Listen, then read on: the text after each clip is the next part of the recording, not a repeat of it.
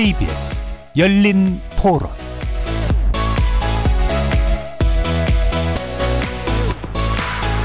안녕하십니까. KBS 열린 토론 정준희입니다. 저는 이제 육아 보육 쪽 관련돼서 좀 관심이 많아서 맞벌이도 하고 있으니까 그런 거 좀 많이 좀 보게 되죠.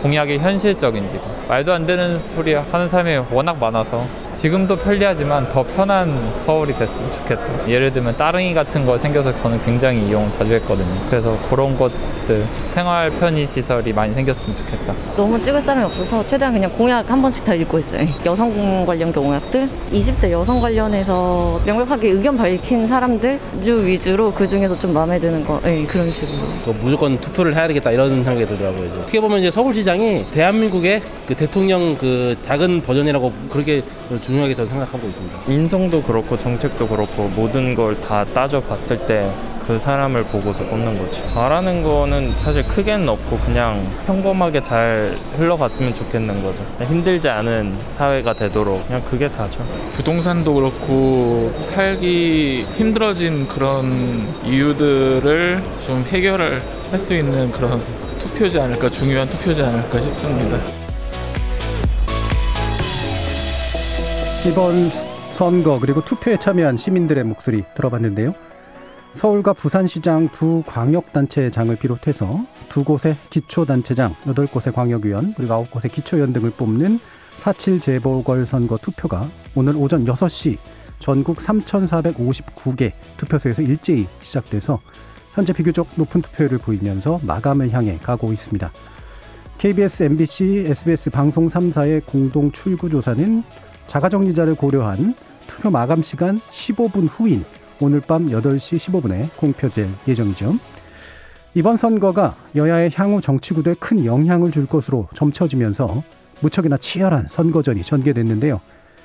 그간의 책임을 인정하되 개혁 지속을 호소하는 여당, 그리고 정책 실패에 대한 심판을 주장하는 야당, 과연 유권자들의 표심은 누구의 손을 들어주었을지 주목됩니다. 이번 선거 결과에 따라서 정치권은 요동칠 것으로 전망되고 있는데요. 만약 국민의힘이 서울시장과 부산시장을 모두 가져갈 경우 야권은 국민의힘을 중심으로 뭉쳐서 내년 대선을 치를 가능성이 커지고 있지만 반대로 여당의 승리로 끝나면 국민의힘이 아닌 제3지대로 야권 재편이 이뤄질 것이라는 관측이 우세합니다. 더불어서 차기 대권 주자들의 운명 역시 이번 선거 결과로 크게 엇갈릴 수밖에 없지 않을까 짐작되고 있는데요.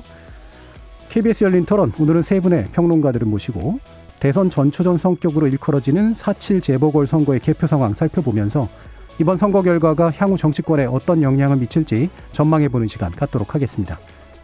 KBS 열린 토론은 여러분들이 주인공입니다. 문자로 참여하실 분은 9730으로 의견 남겨주십시오. 단문은 50원, 장문은 100원에 정보 이용료가 붙습니다. KBS 모바일 콩, 트위터 계정 KBS 오픈, 그리고 유튜브를 통해서도 무료로 참여하실 수 있습니다. 시민 논객 여러분의 날카로운 의견과 뜨거운 참여 기다리겠습니다. KBS 열린 토론 지금부터 출발합니다. 살아 있습니다. 토론이 살아 있습니다. 살아있는 토론, KBS 열린 토론. 토론은 라디오가 진짜입니다. 진짜 토론, KBS 열린 토론.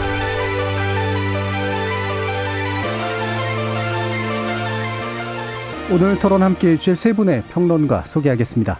먼저 김형준 명지대 교수 나오셨습니다. 안녕하세요. 자 그리고 이준한 인천대 교수 함께 하셨습니다. 안녕하세요.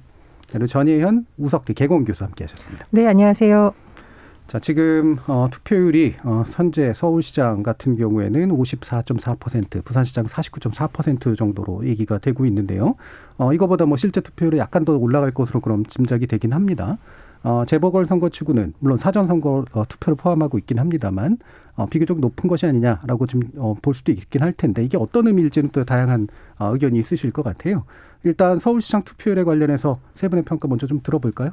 먼저 김영준 교수님 말씀 듣겠습니다. 원래 처음에 사전 투표가 도입이 돼서 처음 치러지는 재보궐 선거기 때문에 50%는 넘을 것이다라는 네. 예측은 좀 많이 했었어요. 그래서 52% 내에서 55% 정도에서 투표율이 결정되지 않을까라는 네. 전망을 했는데요.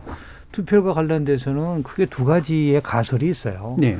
아, 투표율이 낮을 경우에는 조직력이 강한 세력이 승리한다라고 하는 네. 거죠. 그래서 50% 이하로 떨어지게 되면은 아마도 집권 여당이 굉장히 유리할 것이다라고 전망을 했고요. 음. 그리고 50%대를 훨씬 높게 되면은 당연히 이제 야당한테 유리할 것이다. 그 얘기는 사전 투표율이 높아지면서 전체 투표율이 낮았을 경우에는 여당이 유리하지만 예. 사전 투표율이 굉장히 높아졌는데 다시 투표율까지 높아졌다는 얘기는 그거는 분명하게 야당에게 유리한 부분이 있는 거라고 볼 수가 있는 것인데요. 네. 그 핵심은 결국은 지난 선거를 보면은 투표율에서 20, 30대의 투표율이 결국은 사전 투표율도 높았고 결국은 어 선거 승리의 열쇠였었는데 이렇게 투표율이 높아졌다는 얘기는 20, 30대의 투표율이 높아졌을 가능성이 굉장히 크기 때문에 다만 최근의 조사를 보면은 20, 30대의 투표율과 더불어서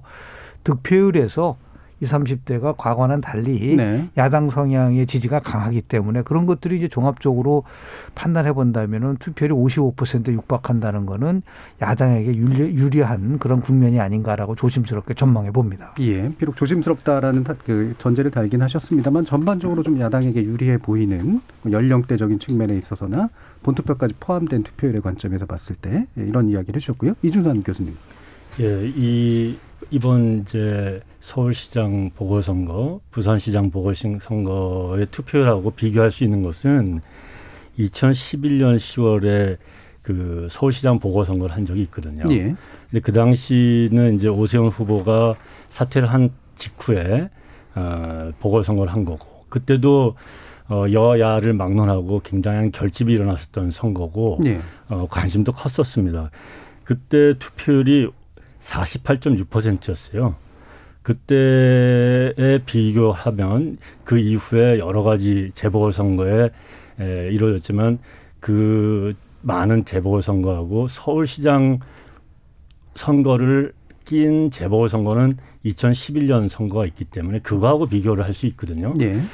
그러면은 지난 2011년 10월 달에 재보 서울시장 보궐선거하고 이번에 보궐선거하고 마찬가지로 이번 선거도 굉장히 관심이 크고 또 양당의 결집이 많이 이루어졌고 다만 차이는 2011년에는 사전 투표가 없었고 이번 어 보궐선거에는 사전 투표 제도가 아, 도입돼 있는데 그래서 48.6%였었던 2011년 보궐선거보다는 높아질 수 있으리라 예. 어, 같은 조건이라면 그런 예, 어, 예상을 늘 해왔, 해, 해왔는데 어, 예상대로 이번 선거가 지금 7시 기준으로 서울시장 선거가 54.4%거든요.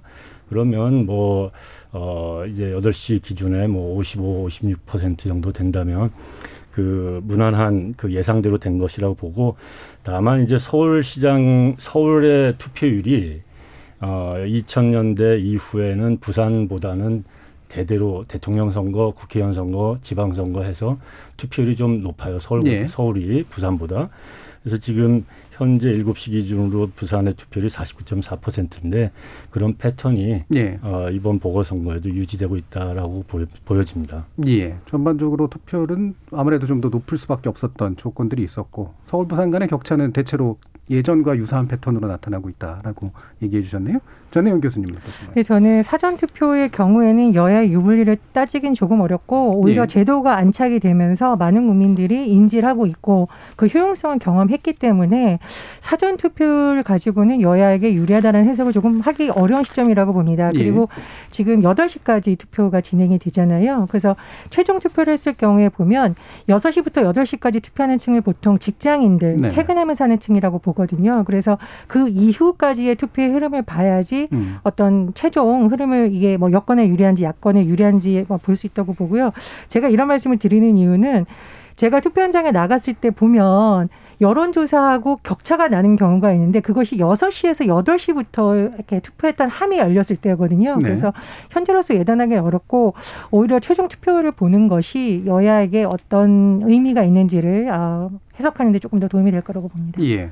최종 투표율 아마 8시 넘으면 이제 좀 나오게 될 텐데요. 뭐 지금보다 약간 더 높아지긴 하겠습니다만 그 연관해서 이제 어 우리가 투표에 누구한테 유리하냐 불리하느냐 투표율 이 부분을 따지는 거를 약간 말을 바꿔서 어 제가 볼 때 유권자에 대한 어떤 예의의 관점에서 봤을 때 어떤 마음이 이분들을 투표장으로 이끌었을까라는 관점에서 한번 더 봐주면 좋을 것 같거든요. 그래서 그 마음의 어떤 대세가 어디 어디에 가 있느냐라고 하는 쪽으로 한번 초- 초점을 맞춰주면 좋을 것 같은데 이번 재보궐 선거에서 이 정도의 투표율을 좀 예상하면서 주로 이제 어떤 동력들이 이제 투표라고 하는 실천적인 행동으로 이끌었을까? 이 부분은 먼저 이준환 교수님 한번 말씀 들어볼까요? 예, 이번 선거가 굉장히 쟁점이 많은 선거 아닙니까? 예. 그리고 뭐 여당의 입장에서는 2016년 총선, 2017년 대선, 2020년 총, 어, 2018년 지방선거, 2020년 총선.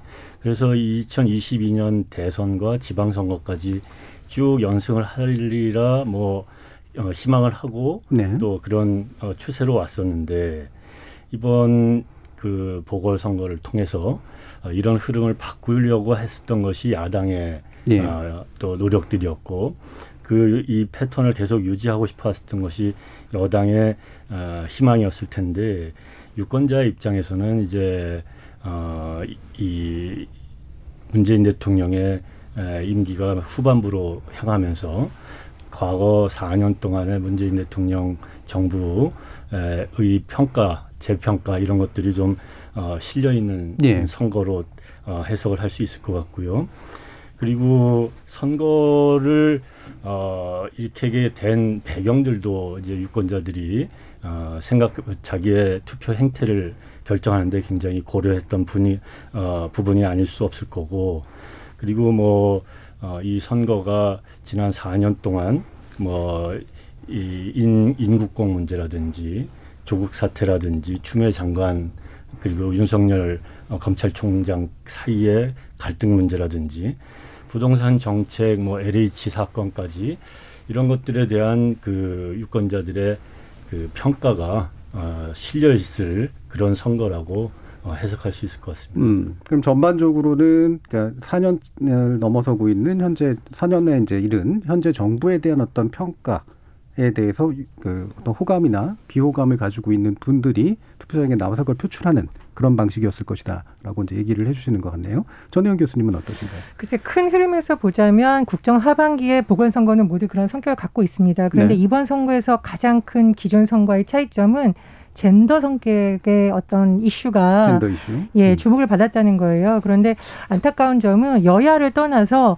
누가 누가 우리가 잘할까 이번 음. 일을 계기로 이렇게 됐으면 참 발전적이고 좋았을 텐데 이것이 정치권에서 누가 누가 더 나쁜 나를 공격하는 소재로 활용되었다는 비판이 지금 막바지까지 좀 나오고 예. 있습니다. 그래서 어떤 분이 당선이 되든 이런 과제를 좀 잘 풀어가는 모습을 보여줬으면 좋겠고요. 다만 제가 이 과정에서 긍정적으로 평가하는 경우는 부산의 경우에는 민주 당 후보와 국민의힘 모두가 공동으로 관련 행사에 참석을 해서 예. 누가 시장이 되든 그동안 문제가 됐던 이런 문제를 해결하겠다고 시민들 앞에서 서명식을 했습니다. 네. 어, 이번 선거에 있어서 가장 제가 높이 평가하는 부분인데요. 어떤 이슈가 있어서 사회 전체가 충격을 받았을 때 정치인들은 그것을 긍정적 에너지로 전환시켜야 되잖아요. 예. 그런 점에서 여러 가지 질책을 받을 네거티브 선거 공방전이 있습니다만 그래도 부산시에서 두 후보가 이런 노력을 누가 시장이 되든 하겠다. 시장이 어, 이런 모습을 보여주겠다고 시민들한테 약속한 것은 또 긍정적인 면이라고 평가를 합니다. 예. 그러니까 정권 후반기에 대해서 아무래도 뭐 평가가 될 수밖에 없는 건데 거기에 이제 요번 특이한 것이 바로 이제 젠더 이슈였다는 말씀이신데 근데 그런데도 그 기대보다는 굉장히 안 좋게 선거가 진행됐으나 그나마 한 가지가 이제 부산에서 이런 아, 같이 그 부분을 선언하는 그런 자리에 오게 된 것 같은 그래도 좋게 보시는 측면이었네요. 김영준 교수님.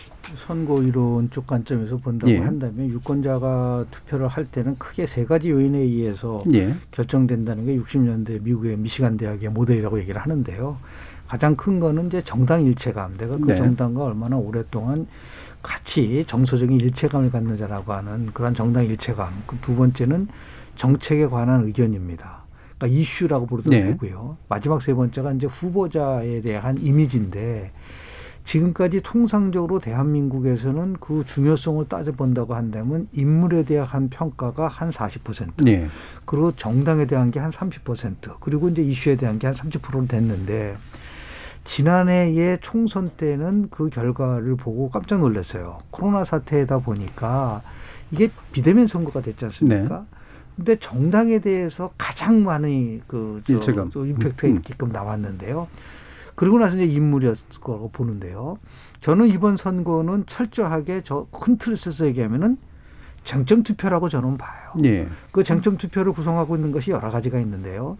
정부가 잘했느냐 못했느냐를 보고 특히 이제 경제적인 부분에 대해서 잘했느냐 못했느냐 보아는 회고적 투표의 성격이 굉장히 강하다는 겁니다. 음.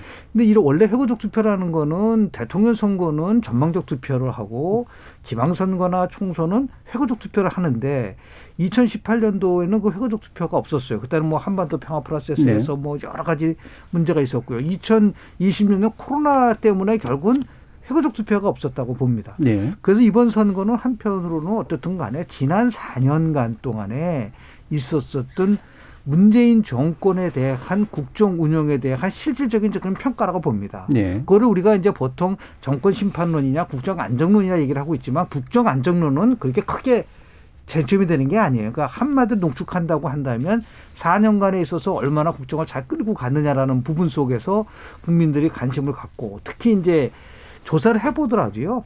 부동산에 대한 정책이라든지 LH 투기 의혹이라든지 실제적으로 정부의 정책과 관련된 부분 쪽의 비중이 굉장히 높게 나와요. 네. 그 후보 개인의 비리와 관련된 문제는 한 10% 정도밖에 안 나옵니다. 그 코로나 방역과 관련된 거는 2000 작년의 선거보다 훨씬 낮게 나와 있고요. 예. 그리고 더 나아가서 전직 시장의 성추행 의혹 사건과 관련돼서도 그렇게 크게 높지는 않아요. 그 지금 말씀하신 것처럼 젠더 이슈에 대해서 굉장히 쟁점화가 됐어, 되었어야 됨에도 불구하고 네.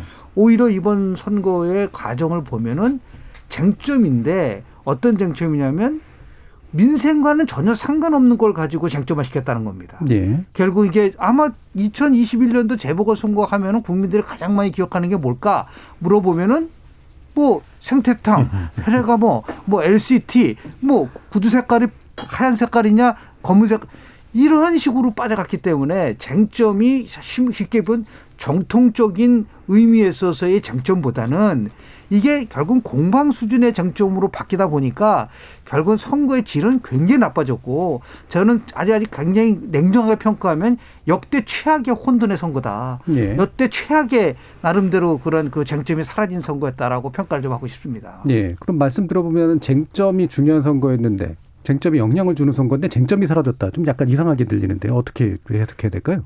정권 심판론이라고 하는 커다란 쟁점이 부상이 되고 네. 정책을 둘러싸고 예를 들어서요 부동산 정책이라고 하면 부동산 정책 크게 세 가지가 있어요. 네. 왜냐하면 집값 안정을 하는 부분이 하나 있고요. 두 번째는 부동산 투기를 막는 부분이 있고 마지막 세 번은 자산 양극화를 어떻게 좁혀나갈 것이냐. 그런데 지금 국민들 민심이 관심 있는 거는 첫 번째고 세 번째입니다. 집값 네. 안정과 더불어서 자산 양극화를 막아줄 수 있는 건데 이 지금 후보들은 그게 아니라 두 번째 쪽에다가 다 집중을 했다는 겁니다. 다시 네. 얘기해서 부동산 부패, 부동산 투기 의혹만 가지고 얘기를 하다 보니까 실질적으로 국민들이 듣고 싶어하고 시민들이 듣고 싶어 대안에 대한 부분들이 전혀 부각이 되고 있지는 않기 때문에 그렇다고 해서 정권 심판론이 그런 상황 속에서 결국 유리한 거는 뭐냐면 집권 4년 때에 치러지는 선거기 때문에 당연히 정권 심판론을 가지고 나오는 이슈가 훨씬 더 강하게 작동됐어요. 거꾸로 얘기하면 현재 여권이 이 부분을 잘 극복하기 위해서는 훨씬 여당다운 선거를 했어야 되는데 야당다운 선거를 했다. 저는 선거를 보면서 여당이 네거티브를 하고 그런 건 처음 봤습니다. 여당의 장점은 네. 자신의 중요한 정책적인 사항을 국민들에게 설득을 하고 그걸 가져갔어야 됨에도 불구하고 그렇게 못했다는 게 정통적 의미에서의 쟁점이 변형된 상태로 나타났다는 것이 이번 선거의 가장 중요한 특징 중에 하나라고 저는 봅니다. 예, 쟁점이라고 하는 게 결국 이제 정권 심판의 내용 안에서 이제 부동산에 관련된 실정에 관련된 거였는데 그 중에서도 그냥 아주 일부인 투기 문제 가지고 얘기가 됐다. 뭐 그렇다면 아마도 이제 정권을 싫어하시는 분들 같은 경우에는 투기 문제에 대한 별로 관심보다는 다른 어떤 애초의 관심을 가지고 투표를 했을 테고 또 다른 분들은 또 다른 표심을 가졌을 것 같은데요. 관련해서 또 전혜영 교수님 어떤 생각이신가요? 근데 저는 이거는 여야의 모두의 책임도 있습니다만 사실은 야권에서 후보 단위라 하면서 최종 후보가 굉장히 늦게 결정이 네. 됐어요. 그렇다 보니 이 프레임 자체가 보수당의 후보 또는 야권 단일 후보가 어떤 좋은 정책을 갖고 있냐보다는 누가 예. 인물 중심의 프레임이 짜이면서 유권자들 입장에서는 어떤 정책이 주요 정책인지 볼 시간이 너무 짧았던 겁니다. 음. 그러다 보니까 단일화 과정에서 사실은 야권 내에서도 좀 거친 공방이 오간 면이 있거든요. 예. 그러면 영향이 있다고 보고요. 두 번째로는 코로나 상황인데다가 13일이라는 너무 짧은 시간에 선거를 치르다 보니 이 부분은 제가 이제 우리 김영준 교수님 말씀에 너무 공감을 하는데 유권자들한테 차분차분 정책을 설명하는 것보다는 네거티브를 하는 것이 빨리 머리에 각인되다 보니 여야 모두 좀 무리한 카드를 쓴 것이 아닌가라는 생각이 듭니다. 그리고 제가 꼭 하나 짚고 가고 싶은데요. 사실 장애인이라든가 사회적 약자들이 일반적인 선거에서 공동 토론회를 해서 후보들에게 공동지를 하거나 이런 경우가 굉장히 많았거든요. 근데 이번 선거에서는 장애인 참정권이라든가 사회적 약자들의 요구가 철저히 무시됐다는 비판이 나오고 있습니다. 왜냐하면 후보들이 표에 도움이 안 된다 지금 네. 네거티브가 더 효과 있다고 판단한 것이 아닌가 싶어요. 그래서 그 부분은 굉장히 아쉽고 앞으로 어떤 선거를 하든 정치의 긍정적 역할은 역시나 사회적 약자를 돌보고 양극화를 해소하는 것이잖아요. 여야를 떠나서 그런 부분에 있어서 더 많은 고민이 필요하다고 봅니다. 예, 아쉬운 점 위주로 계속 짚어주고 계십니다. 이주, 이준환 교수님. 예, 저도 김영진 교수께서 지적했다시피 이번 선거는 굉장히 혼탁한 선거였다. 굉장히 짧은 기간, 뭐 아까 전 교수님께서 지적했지만 후보 단일화가 부산이건 서울이건 다 늦게 이제 최종적으로 결정되다 보니까 후보에 대한 어, 이 검증이 짧을 수밖에 없었고 예. 그 짧은 기간 동안에 집중적으로 그 서로 공격을 하다 보니 공략을 하다 보니 네가티브 접근을 많이 하게 됐어요. 그러다 보니 어, 코로나 19를 극복하고 경제 위기 속에서 아, 앞으로 미래 서울과 비, 부산을 어떻게 이끌어갈 것인가라고 하는 데 대해서 초점을 두기보다는 LH 사태 이후에 부동산 문제를 풀기 위해서 이런 정책을 펴겠다라고 하는데 경쟁을 하기보다는 불공정하게 특혜를 해가지고 오세훈 시장 또는 박형준 시장이 자산을 늘렸다 라는 데 초점을 두고 공략을 했고 아니다 여당은 부동산 정책 자체가 다 실패한 거다라고 하다 보니 정책이 사실 없어지고 정책 경쟁이 없어지고 서로에 대한 어, 과거 10년 동안에 에, 이, 이 행태라고 할까 뭐 정책이라고 할까 아니면은 그 업적이라고 할까 이런 것에 대해 서로 공략을 하다 하다가 끝난 선거다. 그래서 미래에 관련된 선거가 아니라 철저히 과거에 묶여 있었던 묶이는 그런 선거가 이번 아, 2021년 서울시장과 부산시장 보궐선거의 에, 이 특색이 아니었을까라고 생각이 듭니다. 예. 아까 그 김영준 교수님도 말씀 주셨지만 이제 뭐 그 정당 일체감은 상대적으로 이번에는 좀 덜 나타난다라고 이제 말씀을 해주셨는데 근데 또 일각에서는 보면 이게 결국은 재보궐 선거라 아무리 투표율이 높다 그래도 결국은 양 진영이 최대한 이제 지지층을 끌어내 가지고 하는 선거일 것이다라고 또 얘기를 하잖아요. 그러면 이게 두 가지를 섞어서 봤을 때 어떻게 좀 이해를 하는 게 좋을까요? 좀? 이번 선거는 뭐 조금 전에 말씀하신 거와 마찬가지로 크게 세 가지 요인에 의해서 서로 중첩돼서 나타났다고 봐요. 예. 처음에는 이제 정권 심판론, 두 번째는 후보 단일화 효과, 그리고 마지막 세 번째가 지금 말하는 우리 네거티브 공방 이 세 가지라고 보는데요. 원래 우리가 보통 후보 단일화라는 거를 얘기를 하면 이제는 뭐 자연스럽게 생각을 하고 있지만 이번 그 오세훈 안철수 후보 단일화가 갖고 있는 것이 지난 97년에 DJP 연대가 갖고 있었던 것과 거의 흡사합니다. 예. 네 가지 요소를 갖고 있었는데요. 하나는 명분입니다. 당시에는 수평적 정권 교체를 하겠다라는 명분이 있었는데 이번에는 이제 뭐 정권 심판이라는 명분이 있었고요. 두 번째는 이제 이질적인 요소의 결합. 다시 해서 중도와 보수가 결합이 되는 것이고 마지막 세 번째는 뭐 DJP 공동 정부를 만든 거와 마찬가지로 이 선거가 끝나고 나면 만약에 승리한다면 예. 공동으로 시정을 운영하겠다는 부분이 있지 않습니까? 그리고 마지막 네 번째가 안철수 후보가 그동안 보여주지 않았었던 끝까지 연설을 해주고 같이 선거 운동을 했던 부분들이 있는 거죠. 예. 그래서 이번에는 완전히 여야가 나눠지고 지금 제1당과 제2당 간의 그런 그 갈등 속에서 나오는 정당에 대한 대립이 아니라 후보 단이라는 것기 때문에 실제로 정당의 요소가 많이 과거보다는 약해진 거는 사실이지만 예. 결국 후보 단일화 효과를 가지고 이번에 야당의 후보로서는 상당히 긍정적인 그리고 예. 더 나아 시너지 효과를 가져왔다는 부분에서 있어서 단순한 정당보다는 단일화 효과가 상당히 크게 작동됐었던 선거라고 평가를 저는 좀 하고 싶습니다. 예, 개별 정당이 아니라 그러니까 여야라고 하는 그렇습니다. 큼지막한 진영들을 특히나 야쪽이 이제 하나로 합쳐내는 시너지가 꽤 컸기 때문에 그게 굉장히 큰 음, 구도를 만들어냈다라고 이제 보시는 거네요. 어떻습니까, 이준영 교수님? 어, 정당 일체감에 뭐 약화된 측면을 증거로 찾아낼 수도 있을 것 같아요. 예. 어, 그리고 이게 단일화라고 하는 측면에서 야권 어를 하나로 해가지고 어, 투표가 이루어진 걸로도 분석을 할 수 있을 것 같고 또 반대적인 측면에서는 이번 선거가 그 중도 성향들이 예. 과거에 이 지난해 말만 해도 어, 중도 성향들이 그다 그래도 가깝다고 느끼는 정당이 어디냐라고 물어봤을 때 민주당에 좀 가까웠단 말이에요. 예.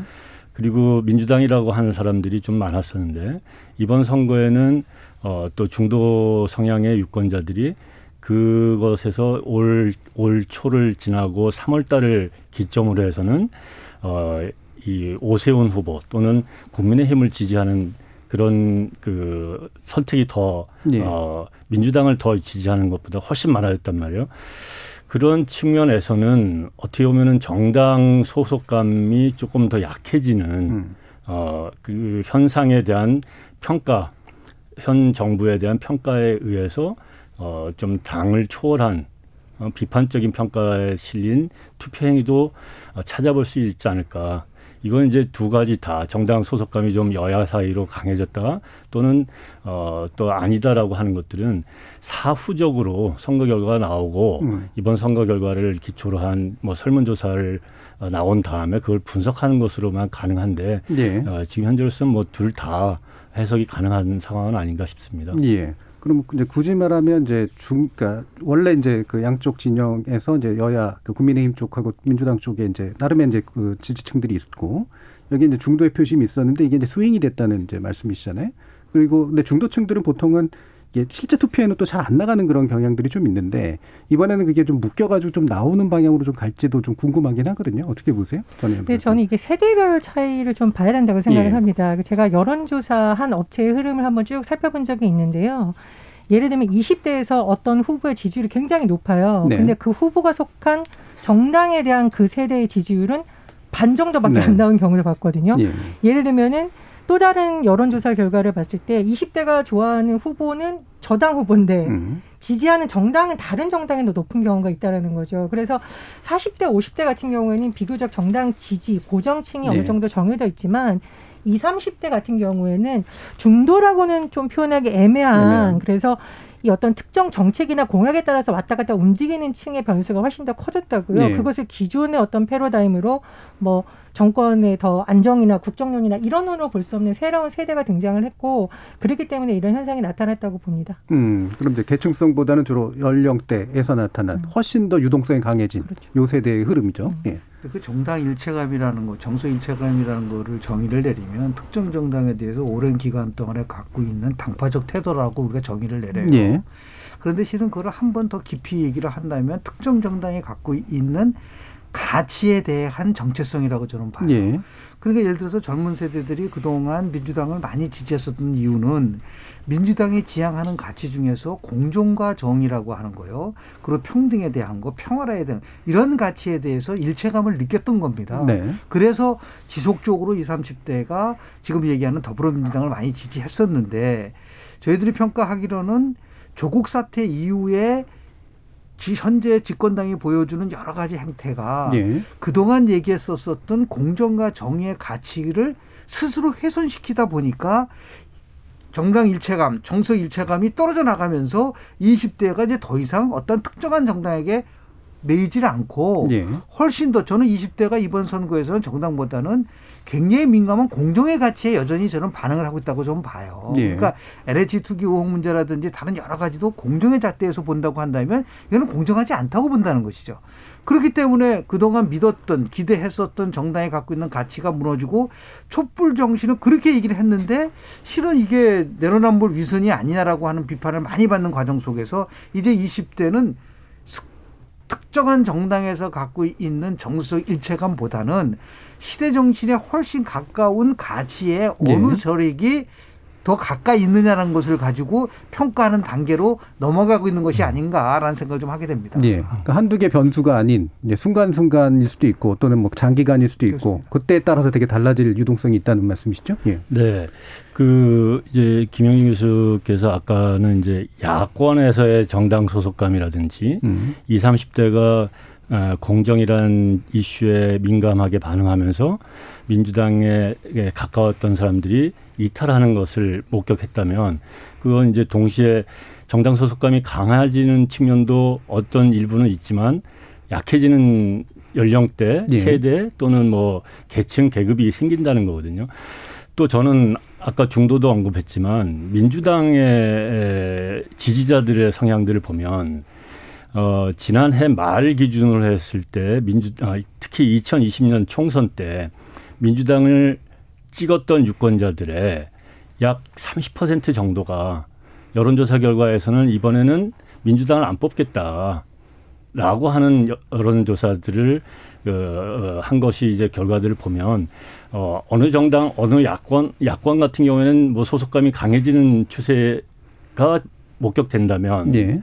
그 반대편의 민주당의 소속감을 느꼈던 그 유권자들은 조금 이탈이 좀 있었다. 음. 그리고 이게 2016년 어 뭐 최순실 사건 이후 또 탄핵을 거치면서 2017년 대선 때까지는 20대는 물론 50대, 60대까지도 굉장히 진보 성향으로 가고 민주당에 대한 지지가 굉장히 강했죠. 근데 불과 2, 3년을 지나면서 상당히 빠르게 연령대별 또 세대별 또는 계급 계층별로 아, 자신에 대한 어, 이, 이 뭐랄까 평, 평가에 근거해서 상당히 이념 성향이나 지지 정당에 대한 선택이 예. 어, 시시각각으로 변하고 있는 추세다라고 예. 하는 것이 지난 2, 3년 뭐 길게는 4, 5년 안에 아, 이렇게 변해왔다라고 하는 것을 목격할 수 있을 것 같습니다. 예. 그럼 그거의 연장해서 이제 부산 같은 경우에는 보면요. 물론 이제 그 기존의 여론조사가 실제로 지지나 뭐 이런 것하고 연결됐다라고 이제 판단을 만약에 전제를 할때 20, 30대에서는 기존 이제 그 부산에서 나타나던 그런 모습들에 비해서 보면 오히려 이제 김영춘 후보에 대해서 이제 호감을 좀 더 가지는 층들이 좀 늘었단 말이에요. 그리고 이제 민주당의 지지세보다는 외려 이제 그쪽의 지지세가 20, 30대에서는 좀더 높게 나타난다라든가 이런 건데 물론 여론조사의 어떤 한계적인 측면들도 분명히 있겠습니다만 그러면 예를 들면 지역에 따라서 또 20, 30대 흐름도 또 달라졌다라고 이렇게 좀 봐야 되는 건가요? 어떨까요? 저는 그 지역적 요인이라기보다는 유권자 분포에도 영향이 있다고 예. 봅니다. 서울 이번 보궐선거 유권자 비율을 보면요. 20, 30대가 33%를 넘는 걸로 얼추 집계가 되고요. 40, 50대가 36%니까 큰 차이가 있지 않습니다. 근데 부산 같은 경우에는 40대, 50대를 합해서 36.4%고 예. 20, 30대가 28.6%로 어쨌든 격차가 좀 큽니다. 그러니까 20, 30대가 호감도가 크다 하더라도 그 영향력인 측면에서 조금 덜해 보이는 그렇겠죠. 그런 효과가 나타날 예. 수 있다라고 보고요. 또 하나는 일부 조사를 보니까 도덕성은 A 후보가 훨씬 높다라고 봐요. 음. 지지는 B 후보가 하는 이런 현상이 나타나고 있거든요. 네. 그러니까 이게 복합적인 감정일 텐데 유권자들이 인물로 보면 저 사람이 더 뛰어났지만 음, 음. 이번 선거를 볼 때 여당이 좀 화가 나서 예. 저 후보를 더 지지한다라는 그런 현상도 나타나는 것으로 해석이 됩니다. 예. 그럼 말씀 들어보면 이게 참 이렇게 변수들이 여러 개의 변수인데 실제로 움직이게 하는 변수랑 그냥 내 태도에 나름대로 영향을 또 미치는 변수랑이 되게 복합적으로 좀 얽혀 있는 그런 상태라고 판단이 되네요. 네. 실제 투표 행태에 대한 분석을 해보면요. 예. 지금은 이제 우리가 유권자 이념적 지형을 얘기를 하면은 크게는 30%가 진보고 40%가 중도, 예. 그리고 30%가 보통 보수라고 얘기를 합니다. 이거는 지난 2017년도 대선서부터 지금까지 조사한 거와 거의 일치를 하고 있고요. 그런데 그걸 더 잘게 쪼개면 40% 중도도 보면은 중도 진보가 있고 중도 보수가 있는 거라고 보는 거죠. 네. 그런데 실제로 시간이 흐르면서 이게 어느 한쪽으로 쏠림 현상으로 이제 가기보다는 이 40%라는 중도가 상황에 따라서 언제든지 이게 움직일 수 있는 것을 이제 보여주는 거군요. 그래서 네. 어떤 면에서 보면은 상당히 유동적일 수밖에 없는 그런 부분들이 좀 나, 있어요. 음. 그래서 뭐 여당의 후보들은 김영춘 후보나 박영선 후보나 실제로 보면 개인의 역량이 오히려 정당에 대한 비호감도가 높아지고 음. 대통령에 대한 국정운이도가 추락하면서 실질적으로 보면은 피해를 많이 본 겁니다. 손해 본 측면들이 예. 있다는 거죠. 그래서 음. 최근에 난 조사를 보니까 제가 깜짝 놀랐는데요. 우리가 호감도 비호감도 조사를 많이 하거든요. 네. 정당에 대한 거. 그러면은 지난해 총선까지만 해도요. 여당에 대한 거는 호감도가 비호감도보다도 세 배 이상 많았었어요. 예. 그런데 최근 조사 보니까 이게 역 이게 역전이 돼 버린 거예요. 비호감 면에서. 오히려 비호감은 국민의힘에 대한 비호감이 훨씬 많았었는데 최근의 조사를 보면은 호감하고 비호감하고 비슷한 시기에 나오는 조사 결과를 좀 봤단 말이죠. 음. 그리고 대통령에 대한 호감도도 상당히 많은 변화가 왔어요. 비호감이 훨씬 많아지는 이런 것들이 후보들에게 특히 여당 후보에게는 굉장히 불리하게 네. 작동됐었던 면은 분명히 있다라는 말씀을 좀 드리고 싶습니다. 예. 자 그러면 지금 그뭐 관련해서 또 이것도 한번 지적해 주시면 좋을 것 같은데 사실 그 서울시장 선거 같은 경우에 뭐 귀책 사유가 누구에게 있건 간에 한 한두 달 정도 전까지만 해도 그래도 비교적 여당에게 유리하지 않을까라고 하는 여론조사들도 있었고요. 근데 이게 단일화 아까 말씀하셨던 단일화 효과일지 아니면 뭐 LH라든가 이런 식의 사건들이 또 연속으로 터져 나온 문제일지 모르겠습니다만 비교적 짧은 시간에 반대세로 이제 결집이 확 일어나는 그런 현상들이 나타났단 말이죠. 이게 이제 뭐 선거에서 언제나 뭐 역동적인 경향들이 있긴 있겠지만 예측을 좀 넘어서는 그런 좀 모습들 적어도 여론조사 관점에서 보면 이런 것들이 있었는데 왜 그랬을까도 한번 좀 짚어주시면 좋을 것 같거든요. 네, 여러 가지 요인이 있을 수 있어요. 지금 어, 박영선 후보가 이제 출마를 선언한 다음에는 네. 어, 삼자 구도로 가죠. 즉 박영선, 오세훈, 안철수 이렇게 삼자 구도로 가도 이기고 양자 구도로 어떻게 해도 이기기로 네. 라고 하는 여론조사들이 많이 나왔었죠. 음. 어, 그런데 그게 2월 말까지도 이어졌었어요. 그런데 이, 이러한 여론조사 결과의 추이가 바뀌게 되는 게 3월 첫째 주부터예요. 음. 근데 3월 첫째 주에 무슨 일이 있었냐? 3월 2일 날 어, 참여연대를 통해서 LH 예. 임직원들이 에, 공공의 정보를 이용해 가지고 불법적으로 어, 이 투기를 해 가지고 했다는 사실들이 그 공표가 되면서 여론이 일순간에 바뀌었다고 보는 거죠. 네. 어, 이게 그 부동산 정책에 의해서 어, 피해를 본 사람들도 있고 또 상대적인 박탈감을 느낀 사람들도 있는데 내부 정보를 이용해 가지고 아주 손쉽게 부를 축적해 나갔다. 예. 이건 너무나 불공정하다. 왜 다른 정부가 아 정부도 아니고 문재인 정부에서 이런 일을 못 막았느냐? 라고 하는 그 정서가 호- 순식간에 퍼지면서 그러면서 20대, 30대들도 더 어, 과거에 누적됐었던 것보다 더 많이 돌아서게 되고 음. 50대, 60대까지도 그 어, 그런 여론에 에, 그 편승하게 되고 하면서 그 이전에 무슨 윤석열 총장이 에, 이제 총장직을 그만두고 어뭐 물러나도 물론 물러난 일도 있고 또 안철수 후보와 오세훈 후보 간의 후보 단일화도 있고 또 다른 여러 가지 이슈가 있음에도 불구하고 그런 변수보다는 아무래도 어, LH 투기 사건 네. 사태 이것이 가장 큰 그 여론조사의 흐름을 바꾸고 선거 결과까지도 영향을 줄 수밖에 없었던 일이 아닐까 꼽을 수 있어요. 예. 저 그러면 뭐 그 말씀을 받아가지고 제가 뭐 이것도 저도 한번 지켜본 결과들을 가지고 보면 일단 확실히 촉발된 계기는 LH에 대한 불만인데 마침 또 윤 총장이 이제 그 전후로 해서 이제 사퇴하면서 이제 그때 저 조사를 해보면 이제 앞에 여권 후보들 강력한 후보들을 꽤 앞서는 이제 그런 이제 그 지지율이 나오고 그다음에 불가능할 것 같았던 단일화가 또 단일화가 되면서 이게 쭉 연결이 되면서 어, 현 정부에 대한 불만을 가지고 있는 사람들이 아, 이렇게 모이면 뭔가 이렇게 바뀔 것 같아라고 하는 식의 그런 생각을 불러일으킨 게 결집성을 좀 줬다. 뭐 이런 정도 해석이 가능할지 모르겠어요. 어떻게 생각하시나요? 저 근데 윤석열 전 총장 큰 변수는 음. 아니었다고 생각을 하고요. 예.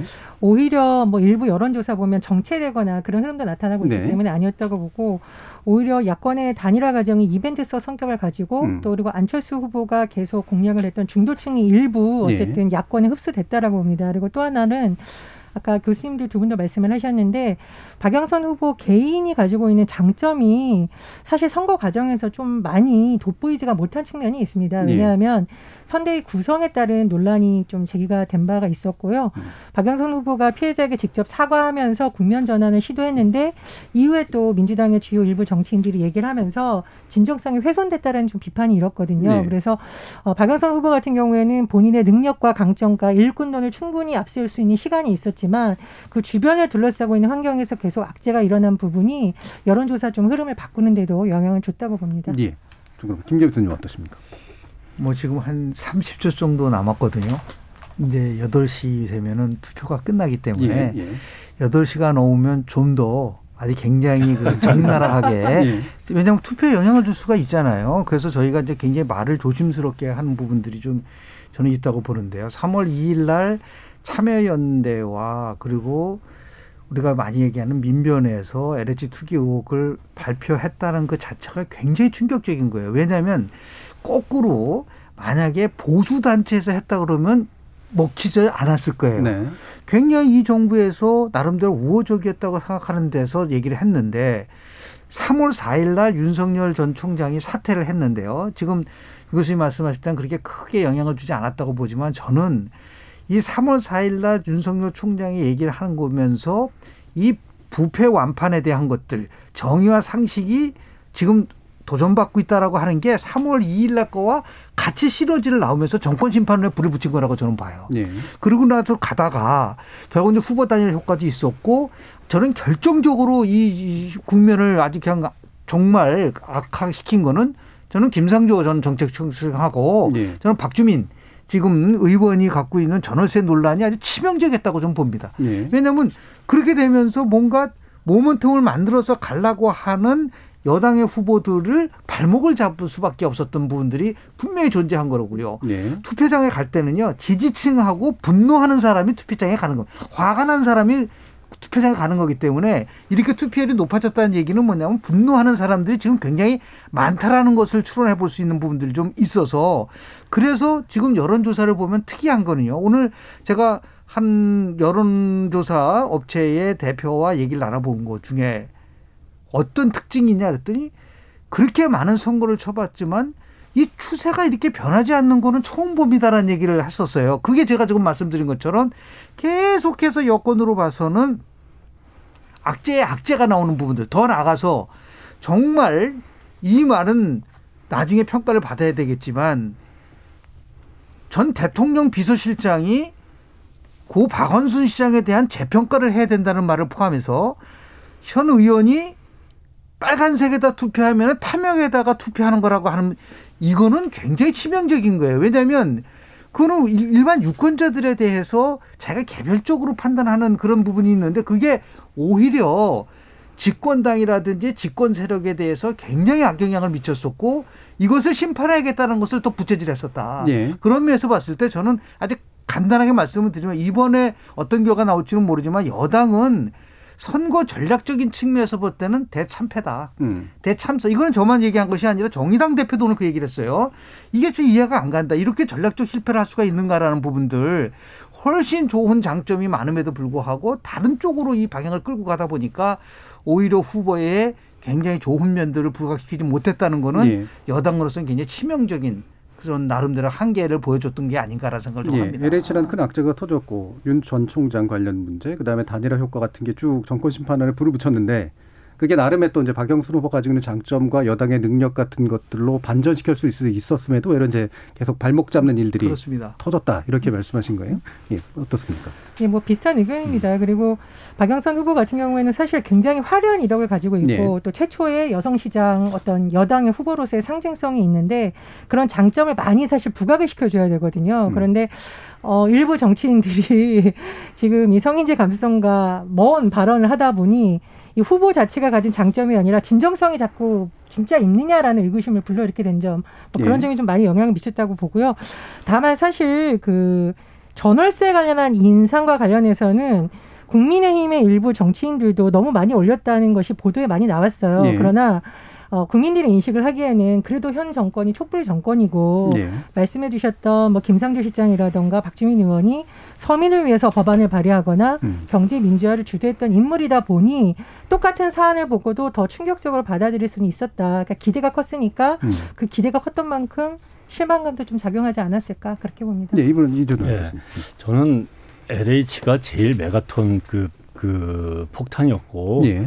거기에 다 좀 묻어간 측면이 없지 않을까. 그리고 박영선 후보도 LH에 에, 이 묻어서 가려고 하다가 실패를 하지 않은가 보- 보는 편입니다. 왜냐하면 윤석열 검찰총장도 사퇴를 하는 게 LH 터진 다음에 있는데 그러므로 해서 윤석열 총장이 사퇴해서 정치적인 검찰총장이 바로 정치로 뛰어든다라고 하는 논란이 확산이 되질 않았어요. 그리고 발언 한마디 함으로 해가지고 어 승차해가지고 넘어간 거죠. 그리고 안철수와 오세훈, 오세훈 후보와 안철수 후보 사이에 후보 단일화도 사실 후보 단일화는 됐지만 후보 단일화 될 때까지 서로 극한적인 어 뭐랄까 양보를 안 하고 어 선거 인쇄 용, 용지가 어, 선거 어, 후보 등록하기 전까지도 후보 등록이 끝난 다음에도 후보 등록한 다음에도 예. 후보 단일화가 안 됐었던 거죠. 그리고서는 서로 양보한다, 대승적으로 양보하겠다 쇼를 하다가 후보 단일화가 됐으니 후보 단일화가 됐지만 그거의 극적인 효과는 사실 없었던 거예요. 그러나 LH가 터지다 보니까 어, 그런 것들은 다 관심에서 없어진 거예요. 그리고 LH를 통해서 어, 오세훈 후보의 에, 처가의 내곡동 땅 문제에 대해서 공약을 집중적으로 했는데 박영선 후보가 가지고 있는 일본의 자택 문제라든지 예, 예. 또 민주당 여러 인사들의 부동산 문제들이 불공정하다라고 하는 거. 어, 자기네들만 깨끗하고 남들은 다 문제라고 하는 식으로 유권자 인식에 퍼지다 보니까 서로 LH에 묻어가려고 하다가 결국은 박영순 후보도 다른 분야에 대해서 전문성을 또는 참신성을 부각을 못 시키게 됐고 거기에 계속 그 깊은 수렁의 나- 나락으로 빠진 게 이번 선거가 아니었던가라고 저는 그 보고 있습니다. 예, 알겠습니다. 어, 관련된 내용들 어, 뭐 비슷한 견해에 주로 얘기를 해주신 것 같고요. 뭐 여러 가지 아, 이유들은 있지만 결국 LH라는 큰 사태와 그 다음에 그 이후에 이제 여당에서 꺼낸 카드들이 실질적으로 선거에 별로 도움이 되지 못했던 그런 전략적 어, 미스의 문제 이런 것들에 대한 지적들을 좀 많이 해주신 것 같습니다. 어, 그럼 지금까지 또 여러 가지 문자 의견들이 좀 들어와서요. 일단 청취자 견해들 한번 더 함께 들어보고 가도록 하겠습니다. 정희진 문자 캐스터. 네, 지금까지 청취자 여러분이 보내주신 문자들 소개합니다. K79808073님, 집값 못 잡는다고 비난하고 집값 잡으려 법 만들면 법이 문제라고 비난하고 정부 여당에 대한 야당의 비판은 정치 공세 그 이상도 이하도 아니었습니다. 이번 서울과 부산, 부산 시장 선거에서 민주당이 모두 지더라도 낙심할 필요 없습니다. 정권을 재창출하면 됩니다. 이주윤님, 이번 선거는 무능하고 오만한 여당이 자초한 선거였습니다. 선거 결과를 겸허히 받아들여야 합니다. 민구님, 누가 당선되든 서울시의 경우 재개발, 재건축 허가로 인해 전쟁터 같은 공사판이 난립하지 않을까 우려됩니다. 5508님, 왜 서울시장 선거를 정권 심판과 연결해야 하나요? 후보의 청렴과 자질과 능력을 우선시해야 하는 거 아닌가요? K80103917님, 민주당이 방향키를 잘못 잡은 여당으로서는 실패한 선거라는 김 교수님 의견에 동감합니다. 촌에서 온 그대님, 문제를 민주당에서 찾으려 하지 마십시오. 야당이 깨끗한 후보를 못 내고 비리 백화점 후보를 냈으니 당연히 검증을 할 수밖에요. 0340님, 이번 선거에서 보여준 여야의 행태는 정말 실망스럽습니다. 여야 모두 밥그릇에 지나치게 집착하는 모습만 보이고 시민을 위한 생각은 일도 없는 듯 했어요. 아이들이 뭘 배우겠습니까? 라고 보내주셨네요. 네, KBS 열린 토론. 이 시간은 영상으로도 생중계하고 있습니다. 유튜브에 들어가셔서 KBS 일라디오 또는 KBS 열린 토론을 검색하시면 지금 바로 토론하는 모습 보실 수 있습니다. 방송을 듣고 계신 여러분이 시민 농객입니다. 계속해서 청취자 여러분들의 날카로운 시선과 의견 보내주세요. 지금까지 문자캐스터 정의진이었습니다. 토론이 세상을 바꿀 수는 없습니다. 하지만 토론 없이 바꿀 수 있는 세상은 어디에도 없습니다.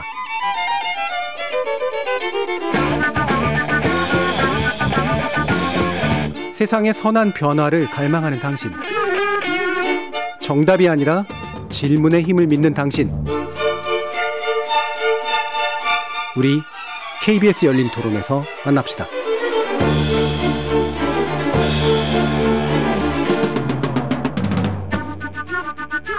KBS 열린 토론 오늘 치러진 4.7 재보궐선거에 관련된 평가 나누고 있는데요. 전예현 우석대 개건, 개건 교수, 이준환 인천대 교수, 그리고 김영진 명지대 교수 이렇게 세 분의 평론가와 함께 하고 있습니다. 자, 이제 출구조사 발표가 얼마 남지 않았습니다만, 어, 방금 말씀해 주셨던 그런 내용들 약간 더 연장해서 좀 얘기를 해볼까 하는데요.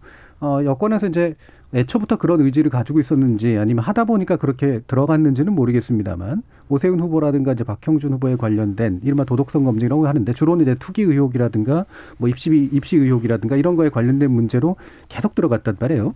근데 이게 중요하지 않은 문제라서 영향을 별로 안 미쳤다 또는 크게 안, 안 갔다라고 보시는지 아니면 거기에 대한 이미 판단들은 내려져 있고 그다음에 그렇게 뭐 후보 간 차이가 있다라고 보지 않았기 때문이라고 보시는지 아니면 뭐 나름대로 대응을 대응 공격이나 대응 과정에서 나타났던 어떤 전략의 차이랄까 이런 것 때문이라고 보시는지 그것도 한번 의견을 좀 들어볼게요. 저는 이제 LH 투기 의혹이 없는 상태에서 네. 두 후보의 검증 문제가 나왔으면 굉장히 파괴력이 있었을 거라고 저는 봐요. 예. 그런데 실제로 뭐 조지 레이코프가 2004년도에 쓴 코끼리를 생각하지 네. 마라는 책에도 핵심은 뭐냐면요. 음. 코끼리 이제 공화당을 얘기하는 거거든요. 예. 왜 민주당은 자꾸만 공화당한테 지느냐를 가지고서 음. 분석한 책인데 코끼리를 생각하지 말라는 얘기는 코끼리를 얘기하면 얘기할수록 코끼리가 생각이 난다는 거예요. 네. 그러니까 다시 얘기해서 지금 오세훈 박형준 후보의 투기 의혹을 얘기하면 얘기할수록 LH 투기 의혹이 생각이 나는 겁니다. 네. 근데 그게 아직 굉장히 미묘한 거예요. 그래서 어, 아마도 이런 LH 투기 의혹에 대한 부분들이 실제로 조사를 해봐도 예. 부동산 정책 공약이 가장 좋은 변수라고 얘기를 하고 두 번째 역시 나오는 건 여전히 LH 투기 의혹인 거예요. 그렇다면 저는 좀 아쉽다고 생각하는 거는 뭐냐면 정부의 초기 대응이 왜 실패를 했냐면요. 투기 사건이 터자마자 저는 개인적으로 바로 변창흠 장관을 경질시킬 줄 알았어요. 음. 그냥 바로 즉각적 해임시키고 두 번째는 그 부분에 대해서 여하튼 간에 이 해, 나름대로 현 정부의 잘못을 얘기해야 되는데 벼랑간 대통령은 아니 부동산 적폐 청산이라고 얘기를 하면서 마치 이것이 과거 정부의 잘못된 것인 것처럼 비춰지는 그런 것들이 좀 네. 있었던 부분들. 그리고 이제 당청 간에 서로 이제 혼돈이 굉장히 많았어요. 청와대는 경제수석은 계속해서 이 기조를 유지한다 그러고. 그리고 당에서는 잘못했습니다. 사과합니다. 바꾸겠습니다. 얘기를 하면서 혼선이 오니까 도대체 이런 부분 속에서 정부가 갖고 있는 신뢰성이 굉장히 그 네. 저 무너지는 부분들이 오히려 박영선 후보 쪽에는 악재로 작용됐었던 부분들이 있지 않았었나라는 예. 생각을 좀 합니다. LH라고 하는 먼저 터진 프레임이 없었다면 꽤 후보에게 굉장히 영향을 굉장히 파괴력이. 좀 있었을 음. 거라고 좀 봐요. 근데 이제 그게 이미 터진 상태에서 이 얘기를 해버리니까 결국은 섞이고 그렇습니다. 정, 정보가 가지고 있는 문제라는 이런 것들이 더 부각되는 그런 문제들이 있었다. 어떠세요? 제가 이제 끝났으니까 음. 말씀을 드리면 그 TV조선에서 실시했던 한 여론조사 중에 굉장히 재미있는 결과가 나온 적이 있습니다. 예. 도덕성이 누가 더 뛰어나냐? 음. 박영선 후보가 더 뛰어나다. 음. 누굴 근데 누굴 지지하냐? 오세훈 후보를 더 지지한다. 음. 이런 조사가 나왔었고 부산에서도 도덕성은 김영춘 후보가 더 뛰어난다. 근데 누구를 더 지지하냐?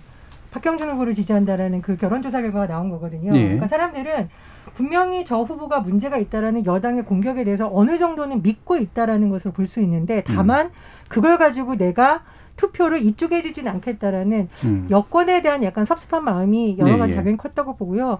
또 하나 저는 만약에 코로나19 상황이 빨리 종식이 됐었더라면 어땠을까라고 음. 좀 비교를 해봅니다. 지난 총선 같은 경우에는 사실 코로나19라는 그 상황에서 K방역이 워낙 호평을 받았었고 이런 불안정한 상황에서는 우리가 국정 안정이 돼야 된다라는 여론이 굉장히 강했거든요. 그래서 아마 개혁 이슈도 중요했지만 그런 부분이 결합돼서 여당에 많이 힘을 실었다고 보는데 지금은 코로나19로 인한 여러 가지 장기화된 피로감이라던가 예. 특히 지역 경제가 지금 타격을 입고 있기 때문에 이런 경우에는 대부분 여건에 대해서 그렇게 좋은 평가를 하지 않습니다. 그래서 그런 복합적인 요인도 맞물려 있다고 음. 봅니다. 이 교수님 말씀 한번 들어볼까요? 예, 저도 뭐, 뭐, 큰 폭에서는 거의 그 같은 예. 얘기인데요. 조금 강조점이 다르다고 할 수 있는데, 일단 이번 민주당의 보궐선거를 보면, 어, 컨트롤 타워가 굉장히 부족, 부족했다. 예. 지난 어, 총선이라든지 그 이전에 큰 큼직막한 선거에서는 선거가 굉장히 질서정연하고 굉장히 그 저- 정제된 절제돼 있는 그런 선거였었는데 이번 보궐선거 같은 경우에는 어, 그런 며- 모습이 좀 보이지 않았고 음. 또 지금 당 대표도 어, 없는 상황이고 원내 대표가 당 대표 역할을 맡아가지고 하고 있는데 지금 박영선 후보의 선대위에서도 중대 결심하겠다라고 하는데 당에서는 또 그거 아니다. 뭐 이렇게 하고 또 어떤 어 이런 그 조율되지 않은 모습들이 보면 예. 선거에서 이길 수가 없는 거죠, 사실. 음. 굉장히 어려운 선거인데도 불구하고 그리고 청와대에서의 이 아까 김영준 교수께서 어 언급한 건 적절한데 이 부동산 정책이건 LH 문제건 또는 그 이전에 여러 가지 예. 산적해 있었던 문제건 이런 것에 대해서 국민들이 이해하고 예. 국민들이 정말 아 그래 알았어 이해할 수 있어라고 예. 하는 수준의 그. 반성이라든지 예, 예. 대책이 나와야 되는데 그러지가 못했다. 네. 네, 여기서 잠깐 저 KBS 일태빌런 연결해야 될 10. 것 같네요. 9, 8, 7, 6, 5, 4, 3, 2, 1. 네, 출구조사 결과입니다. 서울시장에는 민주당 박영선 후보 37.7%, 국민의힘 오세훈 후보 59%로 오세훈 후보의 당선이 예측됐습니다. 네, 부산시장입니다. 민주당 김영춘 후보 33.0%, 국민의힘 박형준 후보 64, 64.0%로 박형준 후보의 당선이 예측됐습니다. 네, 서울시장 출구 결과 다시 한번 살펴봅니다. 민주당 박영선 후보가 37.7%, 국민의힘 오세훈 후보 59%로 오세훈 후보의 당선이 예측됐습니다. 다음 부산시장 출구조사 결과입니다. 민주당 김영춘 33.0, 국민의힘 박형준 64.0으로 박형준 후보의 당선이 예측됐습니다. 네, 다시 한번 출구조사 결과 정리해 보겠습니다. 서울시장 국민의힘 오세훈 후보가 59%, 민주당 박영선 후보가 37.7%, 오세훈 후보의 당선이 예측됐습니다. 네, 이어서 부산시장 출구조사 결과입니다. 국민의힘 박형준 후보 64.0, 민주당 김영춘 후보 33.0% 득표할 것으로 예상돼 국민의힘 박형준 후보의 당선이 예측됐습니다. 네, 방금 보신 출구조사는 KBS와 MBC, SBS 방송 3사가 한국 리서치와 코리아 리서치, 입소스 코리아에 의뢰해서 서울과 부산 지역 80개 투표소에서 유권자들을 대상으로 오늘 실시했습니다. 자, 지금 막 출구조사 결과가 발표됐고요. 어, 지금 현재 이제 출구조사 예상치로는 서울과 부산 모두 국민의힘의 후보자들이 큰 표차로 한 대략 한 20% 정도 차이로 당선될 것으로 상당히 예측 되고 있는 이제 그런 상태입니다. 그래서 관련해서요, 어, 각 정당의 어, 관계자 한번 연결해 가지고 어떻게 보고 계시는지 한번 말씀 들어보도록 하죠. 먼저 국민의힘의 어, 부산 어, 캠프에 계시는 황보승희 의원 연결되어 있습니다. 안녕하세요. 네, 안녕하십니까. 예, 아직 뭐 이건 이제 물론 이제 출구조사 결과이긴 합니다만 상당히 표차가 네. 많이 나 보여가지고요. 아마 대체로 네. 이렇게 가지 않을까 싶은데 예, 어떻게 보고 네. 계신지요? 어, 저희가 솔직히 기대했던 것보다 또 현장에서 느꼈던 것보다 지금 출구조사 결과가 너무 어, 좋아서 정말 대한민국 국민들이 어떤 것에 어, 심판을 하기 위해서 선거를 하셨는지 저희가 다시 한번 가슴에 새기고요. 어, 물론 이제 뭐 전체 뭐 개표를 해보면 조금 차이는 나겠지만 저희가 승리가 확실시 되는 상황이기 때문에 앞으로 부산시정을 이끌어감에 있어서 더 어, 책임감을 느끼고 있는 것 같습니다. 음, 예. 그럼 지금 한 대략 한 30% 정도 아마 부산에서 나올 것으로 하는데 뭐 또 캠프에서는 이 정도는 보다는 더 이 정도 날 거라고 생각하진 않으셨던 것 같아요. 네, 저희 솔직히 많이 차이가 나도 한 20% 정도 예. 이기지 않을까 이렇게 생각을 했는데 어, 정말 어, 부산 시민들께서 위대한 선택을 해주셨고 이 정부의 폭주, 오만, 또 무능 이런 것들에 대해서 어, 정말 이번에 심판해야 되겠다라는 그 의지가 부산 시민들도 강하셨다라고 생각이 듭니다. 어, 그리고 사실 이번 선거가 민주당이 책임을 져야 하는 선거임에도 불구하고 책임지는 자세를 보이지 않았던 거에 대해서 시민들이 많이 붕괴하셨고 또 그럴 때일수록 더 낮은 자세로 정책 선거에 임해야 되는데 이번 부산 선거는 사상 역대 없었던 최악의 흑색 선전 마타도아 선거였거든요. 예. 그래서 이런 그 시민의 따끔한 회초리를 민주당이 겸허하게 받아들이시고 어 나중에 이제 뭐 승자와 패자가 있겠지만 어 선거가 끝난 뒤에는 부산시의 발전을 위해서 지금 산적해 있는 현안들이 많지 않습니까? 시장이 1년 동안 공백이었기 때문에 부산이 해야 될 일이 참 많은데 어 여야가 힘을 합쳐서 일하는 모습을 보여줘야지만 또 국민들 시민들께서 실망한 정치에 대해서 희망을 갖지 않으실까 이렇게 생각을 합니다. 예. 어, 뭐, 아직은 이제 또 결과를 좀 더 지켜보시긴 해야겠습니다만, 예상 이상의 이제 결과가 나온 데에 대해서 기쁘면서도 또 많은 책임감을 느끼시지 않을까 싶은데요. 어, 마무리로 어떻게 좀 네. 지켜보실지, 끝까지 어떻게 하실지 말씀 좀 부탁드립니다. 네. 어, 저희가 이 서울 같은 경우에 투표율이 생각보다 부산보다 오히려 투표율이 높지 않았습니까? 예. 그리고 부산 같은 경우도 지금 투표율이 높게 나오는 것이 남구, 해운대, 수영, 어, 그리고 동네 금정 같은 상대적으로 집값이 높은 지역에서 지금 예. 투표율이 높게 나왔습니다. 아주 이례적인 상황이고요. 또 반면에 역, 그, 민주당 핵심 지지층이 사는 사, 사상, 어, 이쪽은 또 투표율이 낮게 나왔거든요. 네. 그래서 이번은 확실하게 정권 심판 선거였다는 것을 저희가 느끼고 이럴 때일수록 저희 야당은 더 겸허한 자세로 부산 시- 시민들과 함께 새롭게 도약하는 부산시를 만들겠다는 말씀 드리겠습니다. 예, 알겠습니다. 그동안 수고 많으셨고요. 오늘 말씀 감사합니다. 네, 고맙습니다. 예, 국민의힘의 황보승희 의원이었습니다. 자, 그 다음은 더불어민주당의 서울 캠프 현장에 계시는 장경태 의원 연결돼 있습니다. 장경태 의원 안녕하세요. 네, 안녕하세요. 장경태입니다. 예, 그동안 선거 많이 힘드셨을 텐데 지금 출구조사 예측 결과로는 꽤 많은 표차가 지금 일단 보이죠. 한 대략 한 20%좀 넘는 것 같은데요. 어떻게 보고 계십니까? 뭐 일단 여론조사 그동안 발표되어 왔던 여론조사 추이와 비슷한 것 같고요. 예. 어찌되었건 이 사전 투표가 먼저 개함돼야지 어, 당연히 그 부분도 평가에 반영될 것이라고 생각합니다. 예. 어, 결과가 어찌 되었건 어, 저희 더불어민주당은 더욱더 겸손한 자세로 어, 민생과 개혁을 위해서 나아가야 된다고 생각하고요. 지금 코로나 위기를 극복하기 위해서 많은 노력을 하고 있고 또 하지만 국민의 눈높이에 또 차지하는 부분이 있습니다. 그럼 국민의 회초리를 또 따끔하게 에, 더 느끼고 보살펴서 어, 더 나은 정당으로 거듭나도록 하겠습니다. 예. 어, 뭐 아직 이제 정확한 공식 결과는 물론 아니긴 합니다만 나름대로 이제 페인도 좀 분석하시고 그다음에 또 어떤 그 향후에 해야 될 일들에 대해서도 더 말씀을 주셔야 될 것 같은데 마무리해 주시면서 어떤 식의 것이 좀 문제였었고 어떤 것들을 좀 고쳐야 되겠다 이렇게 생각하고 계신지 말씀 부탁드리겠습니다. 어, 방금 말씀드렸듯이 민생과 개혁을 위해서 저희가 노력해 왔는데요. 예. 어, 많은 국민들께서 기대치가 매우 높으셨습니다. 그 기대치에 저희가 어, 부응하지 못해서 아마 현재 본투표에선 이런 결과가 나온 것 같고요. 사전투표 결과도 앞으로 지켜봐야겠지만 저희가 결과가 어찌 되었던 간에 이 코로나 위기에서 많은 분들이 어려움을 겪고 있습니다. 이 어려움을 극복할 수 있는 희망의 정치 또 앞으로의 비전을 어, 차근차근 잘 제시해 나가야겠다는 어, 다짐도 하게 됩니다. 예. 어, 현장에서 말씀 예, 해 주시느라고 수고하셨습니다. 감사합니다. 더불어민주당의 장경태 의원이었습니다. 자, 다음 연결은 국민의힘 서울 캠프 현장에 계시는 김철근 대변인입니다. 안녕하세요. 예, 안녕하십니까. 예, 지금 이제 출구조사 결과 보시고 아마 어, 상당히 기쁘셨을 것 같은데 어떤 분위기인지 좀 알려주시죠. 지금 저희 국민의힘에서는 굉장히 오랜만에 그 선거 승리를 하는 셈이죠. 예. 대략 한 10여 년 만에 서울의 승리인데요. 어, 민심의 그 무서움을 새삼 느끼게 됩니다. 불과 1년 전에 저희가 총선에서 어, 참패를 했는데요.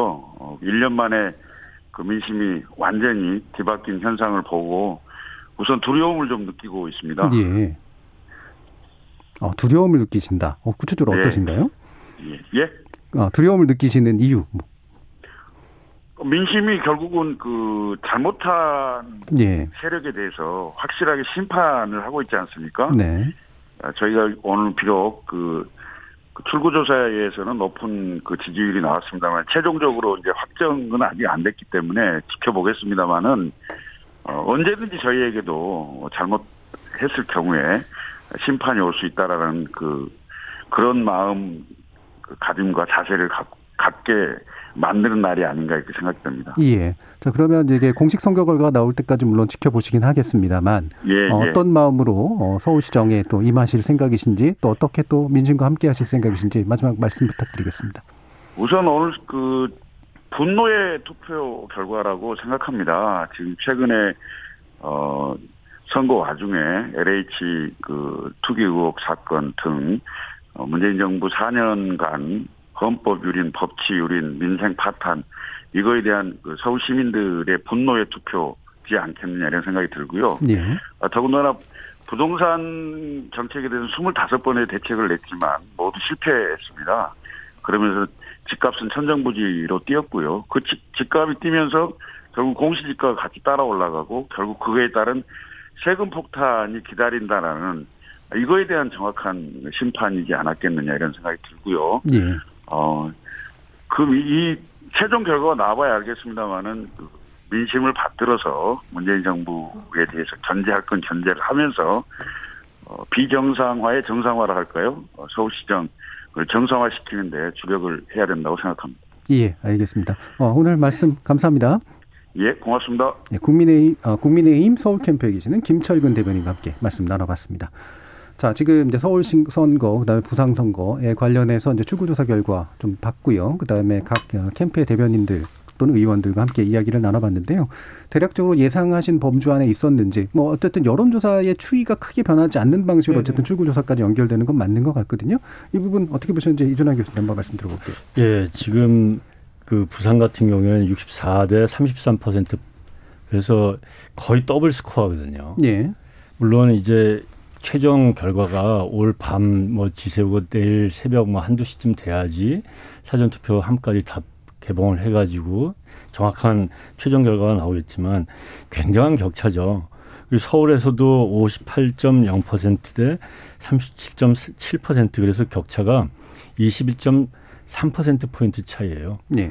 이게 아마 서울 선거에서 어 민주당 계열의 정당과 또 어, 국민의힘 계열의 정당 이전의 정당들 아마 득표 차이가 이 정도까지 나온 것을 찾기가 힘들 겁니다.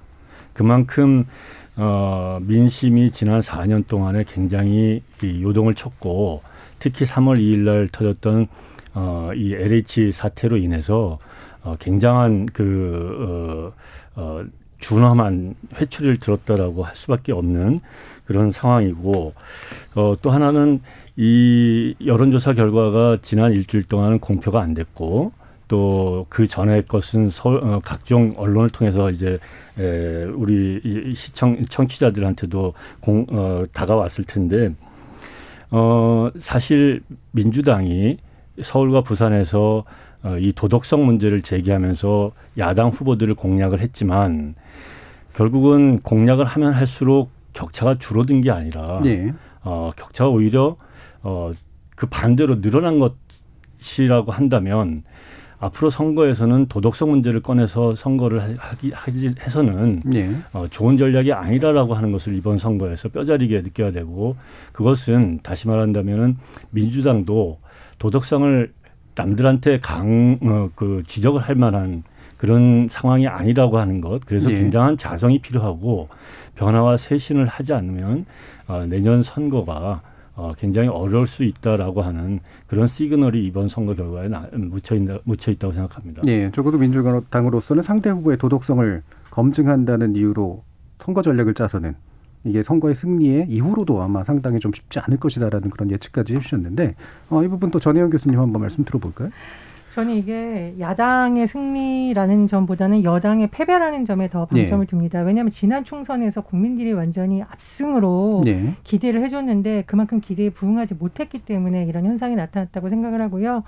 또 하나는 우리가 이제 정치적 민주화, 경제적 민주화 이슈가 뜬 다음에 일상 속 민주화라는 말을 많이 씁니다. 그래서 그것이 어떻게 보면 이른바 꼰대, 꼰대 논란으로 대변되는 세대 간에 있어서의 위계 질서에 대한 현재 어떤 세대의 기준, 뭐 네. 공정이라는 기준, 그리고 최근에 되고 있는 젠더 이슈라는 것이 과거에는 사실 중요 패러다임이 아니라고 민주당을 비롯한 이른바 진보 진영에서 100분의 1 정도의 이슈로 생각이 됐었거든요. 네. 근데 이제는 그렇지 않다라는 거죠. 그래서 음.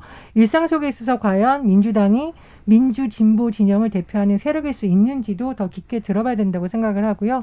그리고 제가 꼭 말씀드리고 싶은 것은 어, 박원순 그 시장 성추행 사건의 피해자와 같이 하는 분들이 기자회견을 하면서 당부한 것이 있습니다. 어떤 사람이 시장이 되던 피해자가 일상으로 회복할 수 있도록 그리고 2차 가해가 없도록 꼭 해달라. 그것이 서울시장의 사명 중에 하나라는 거 잊지 말아달라고 당부를 했습니다. 그래서 네. 이것은 정당을 떠나서 어, 차기 서울시장과 부산시장에 대해 뭐 최종 결과가 나와봐야겠습니다만 네. 아 선거 끝났으니까 이제 안 중요하다가 아니라 선거를 계기로 오히려 더 돌아보고 음.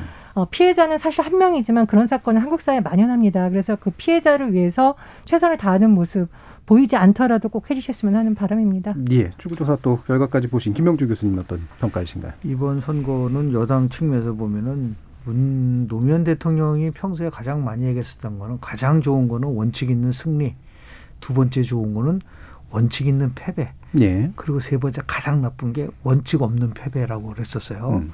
그러니까 원칙 없는 승리죠. 가장 네. 나쁜 게. 음. 그런데 실은 이번에는 집권당이 실은 굉장히 원칙이 없었었습니까? 음. 그런 면에서 봤을 때, 그러니까 뭐 책임져야 될 부분을 책임을 지지 않는 부분. 저는 집권 4년에 대한 평가라고 보질 않아요. 네. 저는 작년 4월 총선 이후에 1년에 대한 평가라고 보는데 예.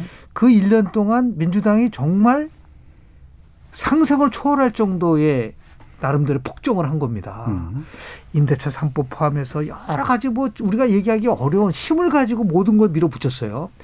저는 그래서 정의당에서 얘기한 논평이 굉장히 적절하다고 봅니다. 이제는 더 이상 민주당은 개혁정당이 아니다. 기득권 부패다. 그래서 심판을 받을 수밖에 없다라고 얘기한 게 그대로 맞아 떨어지는 것이 아닌가 생각이 좀 들어요. 그런 의미에서 봤을 때 이건 이제 민심 일년의 법칙이다. 1년 만에 민심이 얼마든지 이렇게 완전히 변할 수 있다는 것을 보여줬기 때문에 여기서부터 앞으로 1년 후에 대통령 선거까지는 어떻게 변화될지를 저는 모르겠다. 이게 여야 모두에게 굉장히 준 정적 함의가 저는 있다고 보고 있기 때문에요. 누차 강조를 하지만 여당은 여당답지 못했던 겁니다. 예. 이번에 그래서 과거에 야당의 그 네거티브를 그렇게 비판했었었던 여당이 똑같이 이런 네거티브 쪽으로 가다 보니까 여당으로서의 신뢰감은 거의 상실할 수밖에 없었던 부분들이 있지 않았나라는 생각을 좀 들고요. 또 하나는 지금 아까 우리 그 저 국민의힘의 그 대변인인가요? 두려움을 느낀다라고 얘기를 예, 했잖아요. 예. 김철근 대변인. 예. 이해찬 전 대표가 압승을 하고 나서 작년에요. 음. 제일 먼저 한 말이 두려움을 느낀다 그랬어요. 예. 말로만 두려움을 느끼고 그 다음부터는 폭정을 했죠. 실제로 보면 제도적 자제도 하지 않고 관용도 베풀지 않고 이거는 레브치키가 얘기하는 식으로 민주주의가 어떻게 무너지는가 했을 때 가장 기본적 규범을 파괴시키는 거는 민주주의를 파괴하는 거다. 그런 것에 대해서 지금 지난 1년을 돌이켜 보면은 뭐 지금 이 말로 우리가 형용할 수 없을 정도로 이런 뭐 법무부 장관하고 검찰총장의 갈등이라든지 등등 여러 가지 또 그 부동산 대책 문제와 관련돼서 전혀 국민의 그 마음을 사로잡지 못하는 거라든지 이런 것에 대해서 가장 나쁜 것은 이 왜 이렇게 많이 나왔느냐 차이가 많이 나. 개혁적인 척, 공정한 척, 정의로운 척하면서 잘못은 전부 다 언론 탓하고 전 정권 탓하고 야당 탓하니까 척하고 탓하는 정부에 대해서 민심이 엄청난 회초리를 들었다. 그런데 결국 뭐냐면 그 다음에 어떻게 될지는 이제 기울어진 운동장이 조금 평평해졌을 뿐이에요. 예. 그래서 앞으로 1년은 어떻게 여야가 정말 국민의 소- 속으로 들어가서 다시 한번 기회를 갖느냐라는 그런 의미에서 봤을 때 한번 여야 모두 다 깊이 또다시 만약에 국민의힘이 이번 선거 결과에 도취돼서 과거 행태로 보이고 모든 것이 국민의힘이 다 할 수 있다라고 하는 오만에 빠지면 똑같이 1년 후에는 똑같은 일을 당할 수 있다라는 것을 예. 그런 의미에서 대한민국의 유권자들은 정말 위대할 뿐만 아니라 유권자는 결코 어리석지 않다라는 예. 것을 다시 한번 보여준 하나의 결과. 물론 이제 나중에 음. 뭐 엑스폴이니까 출구조사니까 어떻게 될지는 모르겠지만 이게 저녁 7시까지만 한 걸 가지고 네. 지금 하- 한 것이고 사전 투표와 관련된 거는요. 아, 제가 알기로는 중앙선관위에서 연령별 사전 투표 비율을 받아가지고 음. 이전에 투표한 걸 같이 이제 시뮬레이션 하면서 보정을. 아마 그한 거기 때문에 네. 그렇게 아주 엄청나게 크게 차이가 나지는 않을 거라고 보지만 여하튼 마지막 최종적인 결과를 좀 지켜봐야 될 거라고 좀 봅니다. 예. 자, 그러면 지금 이제 그 교, 교수님 말씀을 들어보면 김영민 교수님 말씀은 어, 더불어민주당이 이제 개혁 이라고 하는 식으로 했지만 결국은 폭정을 했다. 그래서 정의당의 평가처럼 개혁이 아니라 부패다라고 하는 평가에 동의하신다고 했는데 이게 사실 이번 선거 결과를 만약에 더불어민주당이 평가하면서 크게 두 가지 줄기가 나올 것 같거든요.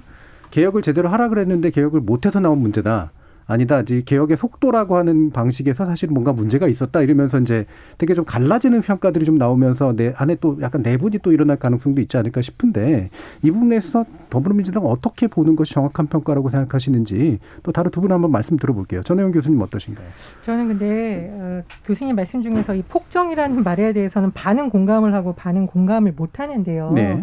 예를 들면 야당의 어떤 협조를 충분히 이끌어낸다던가 음. 의석수가 적은 정당들의 의견을 제대로 듣지 않은 점에서는 비판받을 지점이 있다고 봅니다. 그러나 임대차 3법을 비롯해서 부동산 정책에 대해서 가고자 하는 방향에 대해서는 또 지지하는 국민들이 많기 때문에 예. 그 방향성을 계속 흔들면서 가는 것은 사실 민주당의 존재 자체가 오히려 흔들리는 것이기 때문에 음. 그 방향성을 우리가 잘했느냐 그리고 그 방향성만 주장하는 과정에서 우리가 소위 말하는 내로남불 논란을 일으켜서 신뢰를 잃은 것이냐에 대한 검토가 필요하지 방향성 자체가 흔들린다면 보수 정당과의 차이가 없어진다고 봅니다. 그래서 예. 그 부분이 신중해야 된다고 보고요.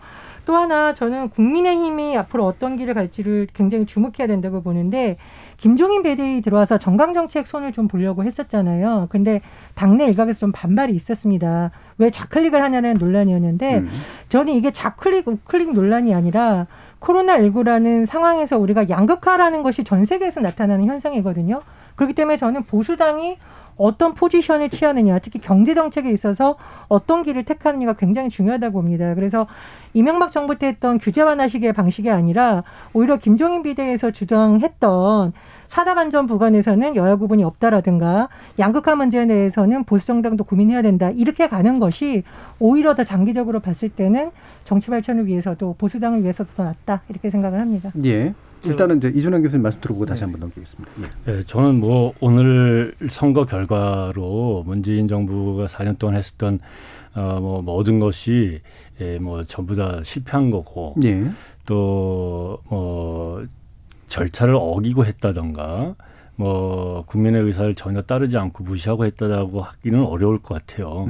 어 사실은 문재인 정부가 대통령 선거를 할 때 공약을 걸고 그 공약을 실행하는 측면도 없지는 않고 또 그 여론의 추이들 봐가면서 한 것도 없진 않은데 다만 그런 과정을 조금 더 국민들의 에, 저 지지를 더 얻어가면서 할 수 있는 방법이 없었는지 고민을 더 해야 될 시점이고 예. 그리고 또 지금 문제가 되는 것이 있다라면 과감하게 쇄신하고 찾아서 국민들한테 사과하고 또 그 남은 임기 동안에 그것을 변화를 추구한다라고 하면 어, 이번 선거 결과를 겸하게 받아들이는 것이지 이 선거 결과가 아 이거 공정하지 않다. 우리 민주당 또는 우리 민주당 후보들에 대한 어, 도덕적인 수, 그 잣대는 너무 기, 높고 상대방 후보, 상대당에 대한 기준이라든지 이런 것들은 굉장히 허용의 폭이 노, 많았다. 어, 우리는 뭘 잘못해도 굉장히 그 꾸짖는 편이고 상대당은 그렇지 않은 게좀 이상하다.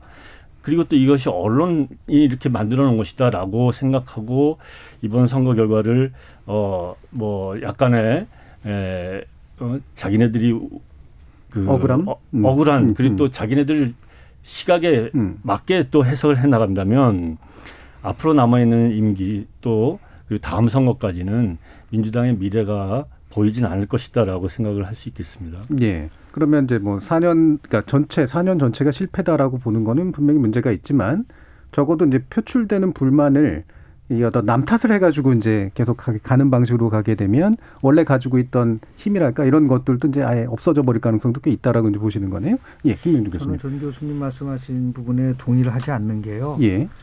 지금 민주 세력이라든지 집권 세력의 가장 착각이고 오만이 뭐냐면 방향이 오르면 방법이 서투러도 된다는 겁니다. 네. 방향도 옳고 방법도 옳아야죠. 임대차 3법에 관련된 것은 결국은 효과에 대한 거는 얘기하지 않고 이것이 나오게 되면은 나름대로 집값을 안정할 수 있다라고 하는 한마디로 무능한 무능하게 정책적으로 그걸 끌고 간 거란 말이에요. 이거는 이 정부만이 그러지 않았어요. 노무현 정부 때도 마찬가지였어요. 방향이 오르면 목표만 오르면 방식이 조금 서투르고 투박해도 된다. 안 됩니다. 방향도 옳고 방법도 옳아야죠. 그래야죠 국민들의 삶이 가져갈 수 있는데 끊임없이 계속해서 방법, 방향이 옳기 때문에 우리는 옳고 상대방에 대해서 공격할 때도 우리가 정이고 우리가 결국은 모든 것을 끌고 갈 수 있다라고 하는 개도민주주의라는 잘못된 생각에 빠져 있고 그리고 국민들을 끌고만 가려고 그러는 국민과 같이 소통하는 것은 아니에요. 그런 의미에서 봤을 때 지금 이 교수님 말씀하시는 집권 4년에 대한 평가가 제가 얘기하지 않은 이유는 뭐냐면 그렇게 따지면 어떻게 작년에 대승을 할 수가 있나요? 집권 3년까지는 나름대로 국민이 평가를 한 거죠. 그러나 3년서부터 4년 동까지는 그 1년 동안 이렇게 민심이 변했다는 거는 뭡니까? 완전히 이 정부가 현 집권 세력이 국민들과 멀어지면서 힘으로 밀어붙이면서 입법권을 포함해서 모든 걸 다 했잖아요. 결과는 어떻습니까? 국민들의 고통을 받으니까 부동산 문제와 관련돼서도 그러니까 이 부분에 대해서 더욱더 이제는 인식의 대전환을 해야 되고 정책 기조를 바꾸고 그리고 이제는 청와대가 중심이 돼서 모든 걸 끌고 가고 있는 정치가 아니라 청와대 정치가 아니라 이제 집권당이 자율성을 가지고 국민들과 소통할 수 있는 거로 가지 않으면 이 선거 결과가 또 다시 나올 수 있는 부분들이 있다는 것을 분명히 말씀을 좀 드리고 싶습니다. 아니, 근데 예. 저는 여기서 반론을 할 수밖에 없는데 교수님이 말씀하실 때 방향에 오르니까 방법은 나빠도 된다. 저는 그런 의미에 드린 말씀은 아닙니다. 그것이 아니라 부동산 집값을 안정시키자라는 취지는 좋았다는 것이죠. 그러나 그 과정에서 예를 들면 다수당 위주로서 법안을 통과시키다던가 야당의 협조라던가 국민의 민심을 묻지 못한 것은 분명히 잘못된 점이 있습니다. 그러나 이제 와서 민주당이 예를 들면 재개발 민간 주도로 하고 재개발 규제 다 풀겠다라고 하는 것은 제가 보기에 민주당이 그동안 걸어왔던 가치라던가 했던 점에서 오히려 다른 정당과의 차이가 없어지는 거기 때문에 신중한 고민이 필요하다 이렇게 말씀을 드리는 거라서 해석에 있어서 좀 차이가 있다라는 말씀을 드리고요. 예, 두 번째로 제가 꼭 드리고 싶은 말씀이 있는데 지금 국민의힘에서 계속 재개발 재건축 민간과 관련한 규제 얘기도 하고 있는데 그렇다면은 지금 김종인 비대위에서 계속 얘기했던 서민과 중산층 문제를 어떻게 해결하는지도 저는 보수당이 이제 앞으로 점점 네. 어떤 플랜을 제시해야 된다고 봅니다. 제가 여당의 패배라고 얘기를 했고 뭐 지금 보수당에서도 본인들이 두려움을 느낀다고 했는데 정말 두려움을 느낀다면 이제는 뭐 본인들도 대안을 내서 정책으로 제대로 여야가 대결하는 모습을 좀 보여줬으면 좋겠다. 그런 예, 말씀을 덧붙입니다. 알겠습니다. 지금 이제 그러면 뭐 아마도 이거 가지고 또 논쟁들이 여러 개 더 오고 갈 수도 있겠습니다만 평가에도 되게 다르실 수도 있고요.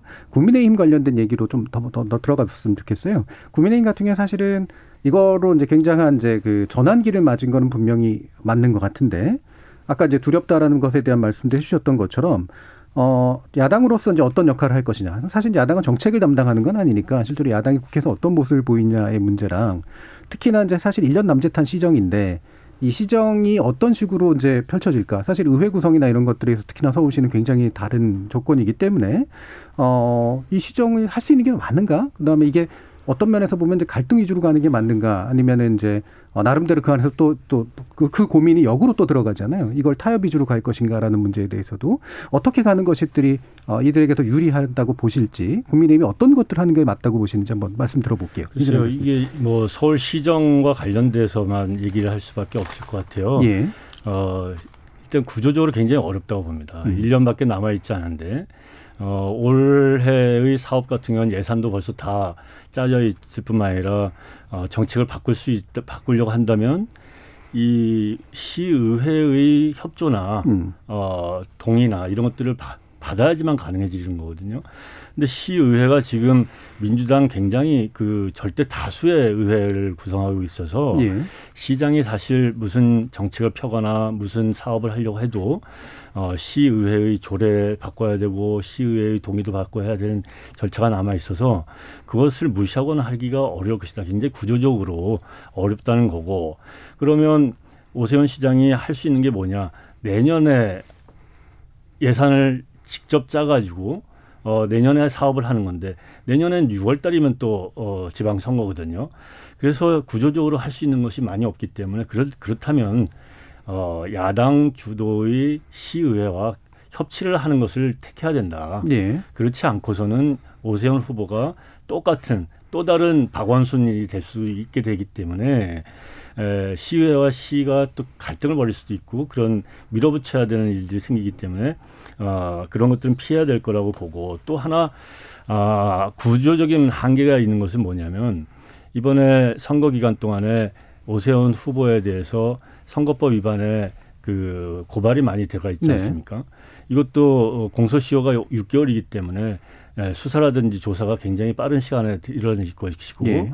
어, 그런 과정에서도 오세훈 후보가 힘있게 새로운 서울시장으로 업적을 남길 만한 그런 그 충분한 환경은 돼 있지 않은 것이 엄연한 거 아닌가 이렇게 예상을 합니다. 굉장히 에, 그 시의회 또 시민들 어, 그리고 또 언론 유권자들의 에, 지혜도 빌고 또 같이 해나가는 모습을 어, 찾아야지만 오세훈 서울시장 당선자가 앞으로 해야 될 길을 어, 지- 슬기롭게 찾아나가는 방법일 수밖에 없다고 생각합니다. 예. 그러니까 바람직한 면으로 분명히 이제 타협 적인 어떤 걸 텐데 협치라고 불리는 걸 텐데 이게 이제 전략적으로 계산할 수도 있을 것 같거든요. 예를 들면 할 수 있는 게 어차피 많지가 않기 때문에 그 다음에 건거 보면 일주일 내에 이제 재개발 재건축 다 허가할 수 있다라든가 그 다음에 기존 시정과의 차이점을 또 보여줘야 되는 그런 식의 것들도 있고 뭐 재선을 요구하건 대선으로 나가기 위해서건 그럼 일부러 이제 이 다시 한 번의 갈등을 약간은 또 유발함으로써 약간 피해자인 것처럼 예, 그러니까 할 수 있는 것들이 별로 없는데 발목 잡고 있어. 뭐 이런 식의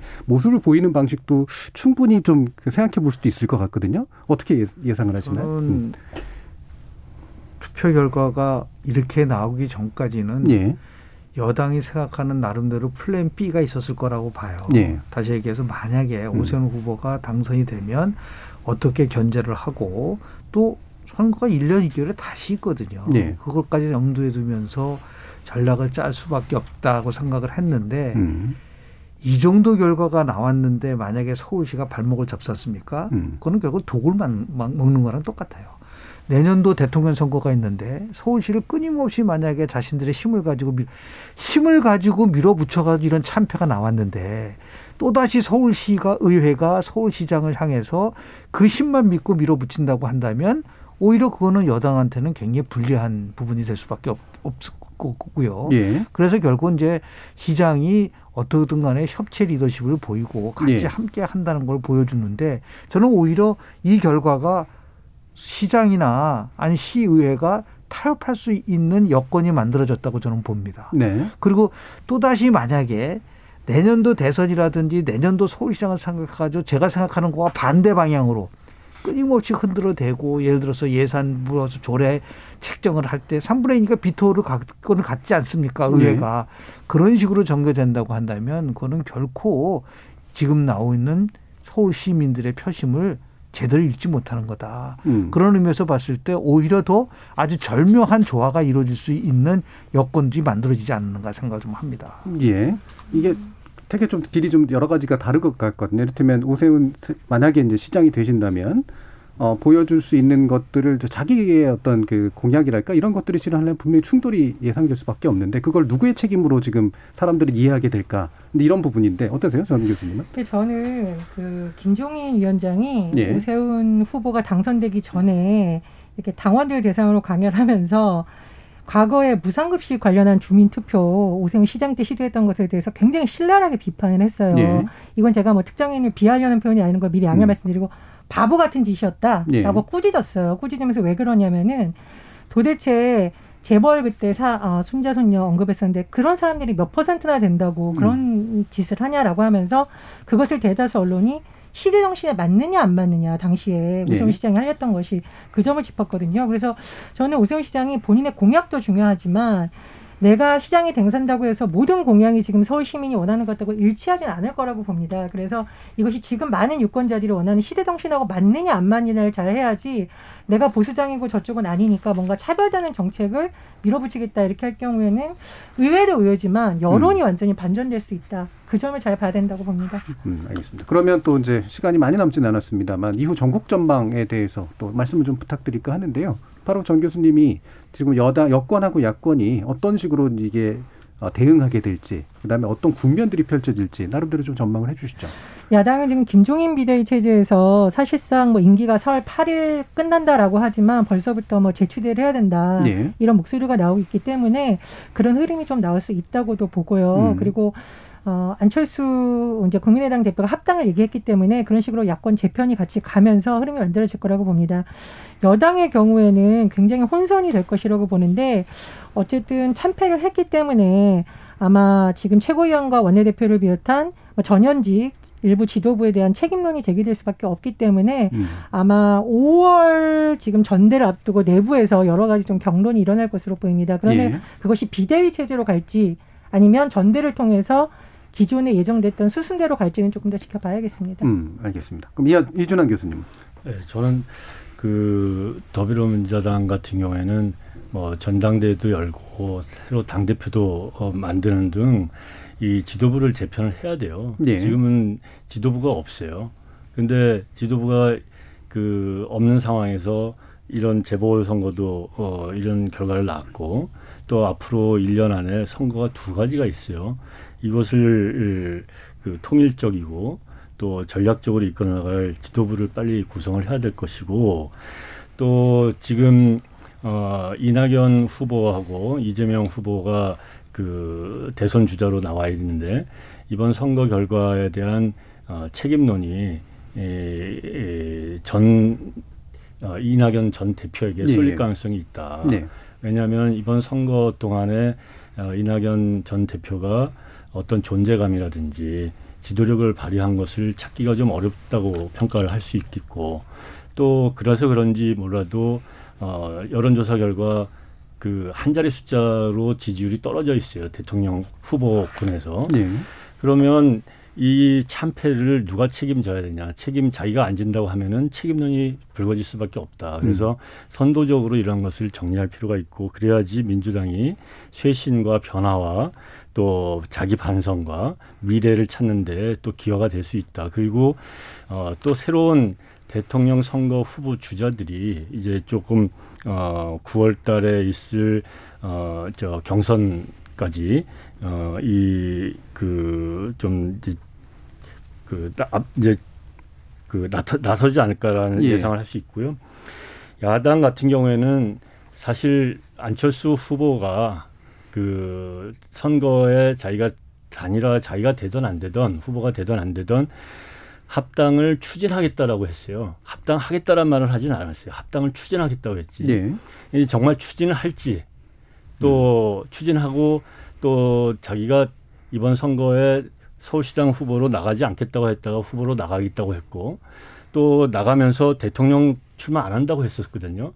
그런 상태에 있기 때문에 굉장히 어정쩡한 상황이다. 이 사람이 그 정말 국민의힘으로 들어갈지 지금 같은 경우는 들어가려고 생각하고 있는 것 같은데 들어가서 정말 자기가 얘기했었던 것과 같은 어, 행실을 할지 어, 합당한 하되 대선은 또 약속을 하, 말했던 것과 달리 출마를 하려고 할지 굉장히 관심을 모을 수밖에 없는 거고 윤석열 전 총장의 행보도 관심을 모을 수 있겠죠. 지금 같은 경우에는 어, 제3지대를 만들어서 거기에서 정치를 한다고 하는 것이 큰 음, 영향력을 줄 수 없다라고 하는 것을 네. 경험적으로 지금 목격했기 때문에 선택의 폭은 많지 않다고 보는데 그런 것들이 앞, 앞으로 국민의 힘 내에서의 대선 주자들과 함께 에, 경쟁도 하고 음. 어, 또그 그런 과정에서 어, 국민의 힘 같은 경우에는 뭐 어, 이번 선거에 에, 발판을 삼아서 다음 선거를 준비할 수 있을 거라고 봅니다. 예. 그러니까 민주당은 이제 지도부 구성이 국선부고 아마 대선 주자군에서 어, 차기군이 이제 좀 더 빨리 부상하는 그런 어떤 계기가 될 수도 있겠다. 다만 야권은 아마도 이제 국민의힘 위주의 어, 정계 정계 개편이랄까요? 이런 흐름들이 만들어질 것 같다라는 말씀까지 들었고요. 김영준 어, 교수님은 어떻습니까? 실제로 저는 뭐 정계 개편이라든지 아니면 예. 조직 개편 거에 관심 없어요. 예. 저는 여당한테 두 가지를 주문하고 싶은데요. 일차적으로 이낙연 전 대표가 뭐라 그러냐면 오늘의 선택은 대한민국의 선택이고 역사의 선택이라고 그랬어요. 네. 그리고 자신들이 공약 그 포함해서 이번 선거 기간 동안에 약속했던 거를 반드시 지켜내겠습니다. 네. 그랬거든요. 저는 거기서부터 시작해야 된다고 봅니다. 비록 패배를 했지만 국민에게 수없이 많은 약속을 했거든요. 그것을 집권당이기 때문에 해낼 수 있는 부분도 있지 않습니까? 예. 공시 가격에 대한 문제, 더 나아가서 부동산에 대한 여러 가지 공급에 대한 문제 등등 많이 얘기를 했거든요. 예. 그거부터 시작을 하고 두 번째는 여당이든 야당이든 우리나라의 그 정당들이 가장 그 미숙한 거는 뭐냐면 선거가 끝나고 나서 선거 후 조사를 안 합니다. 음. 미군 포스 일렉션 서베이라고 해가지고 아직 굉장히 심층적으로 분석을 해요. 왜 이런 결과가 나왔는지에 대해서 분석을 해야 된다. 예.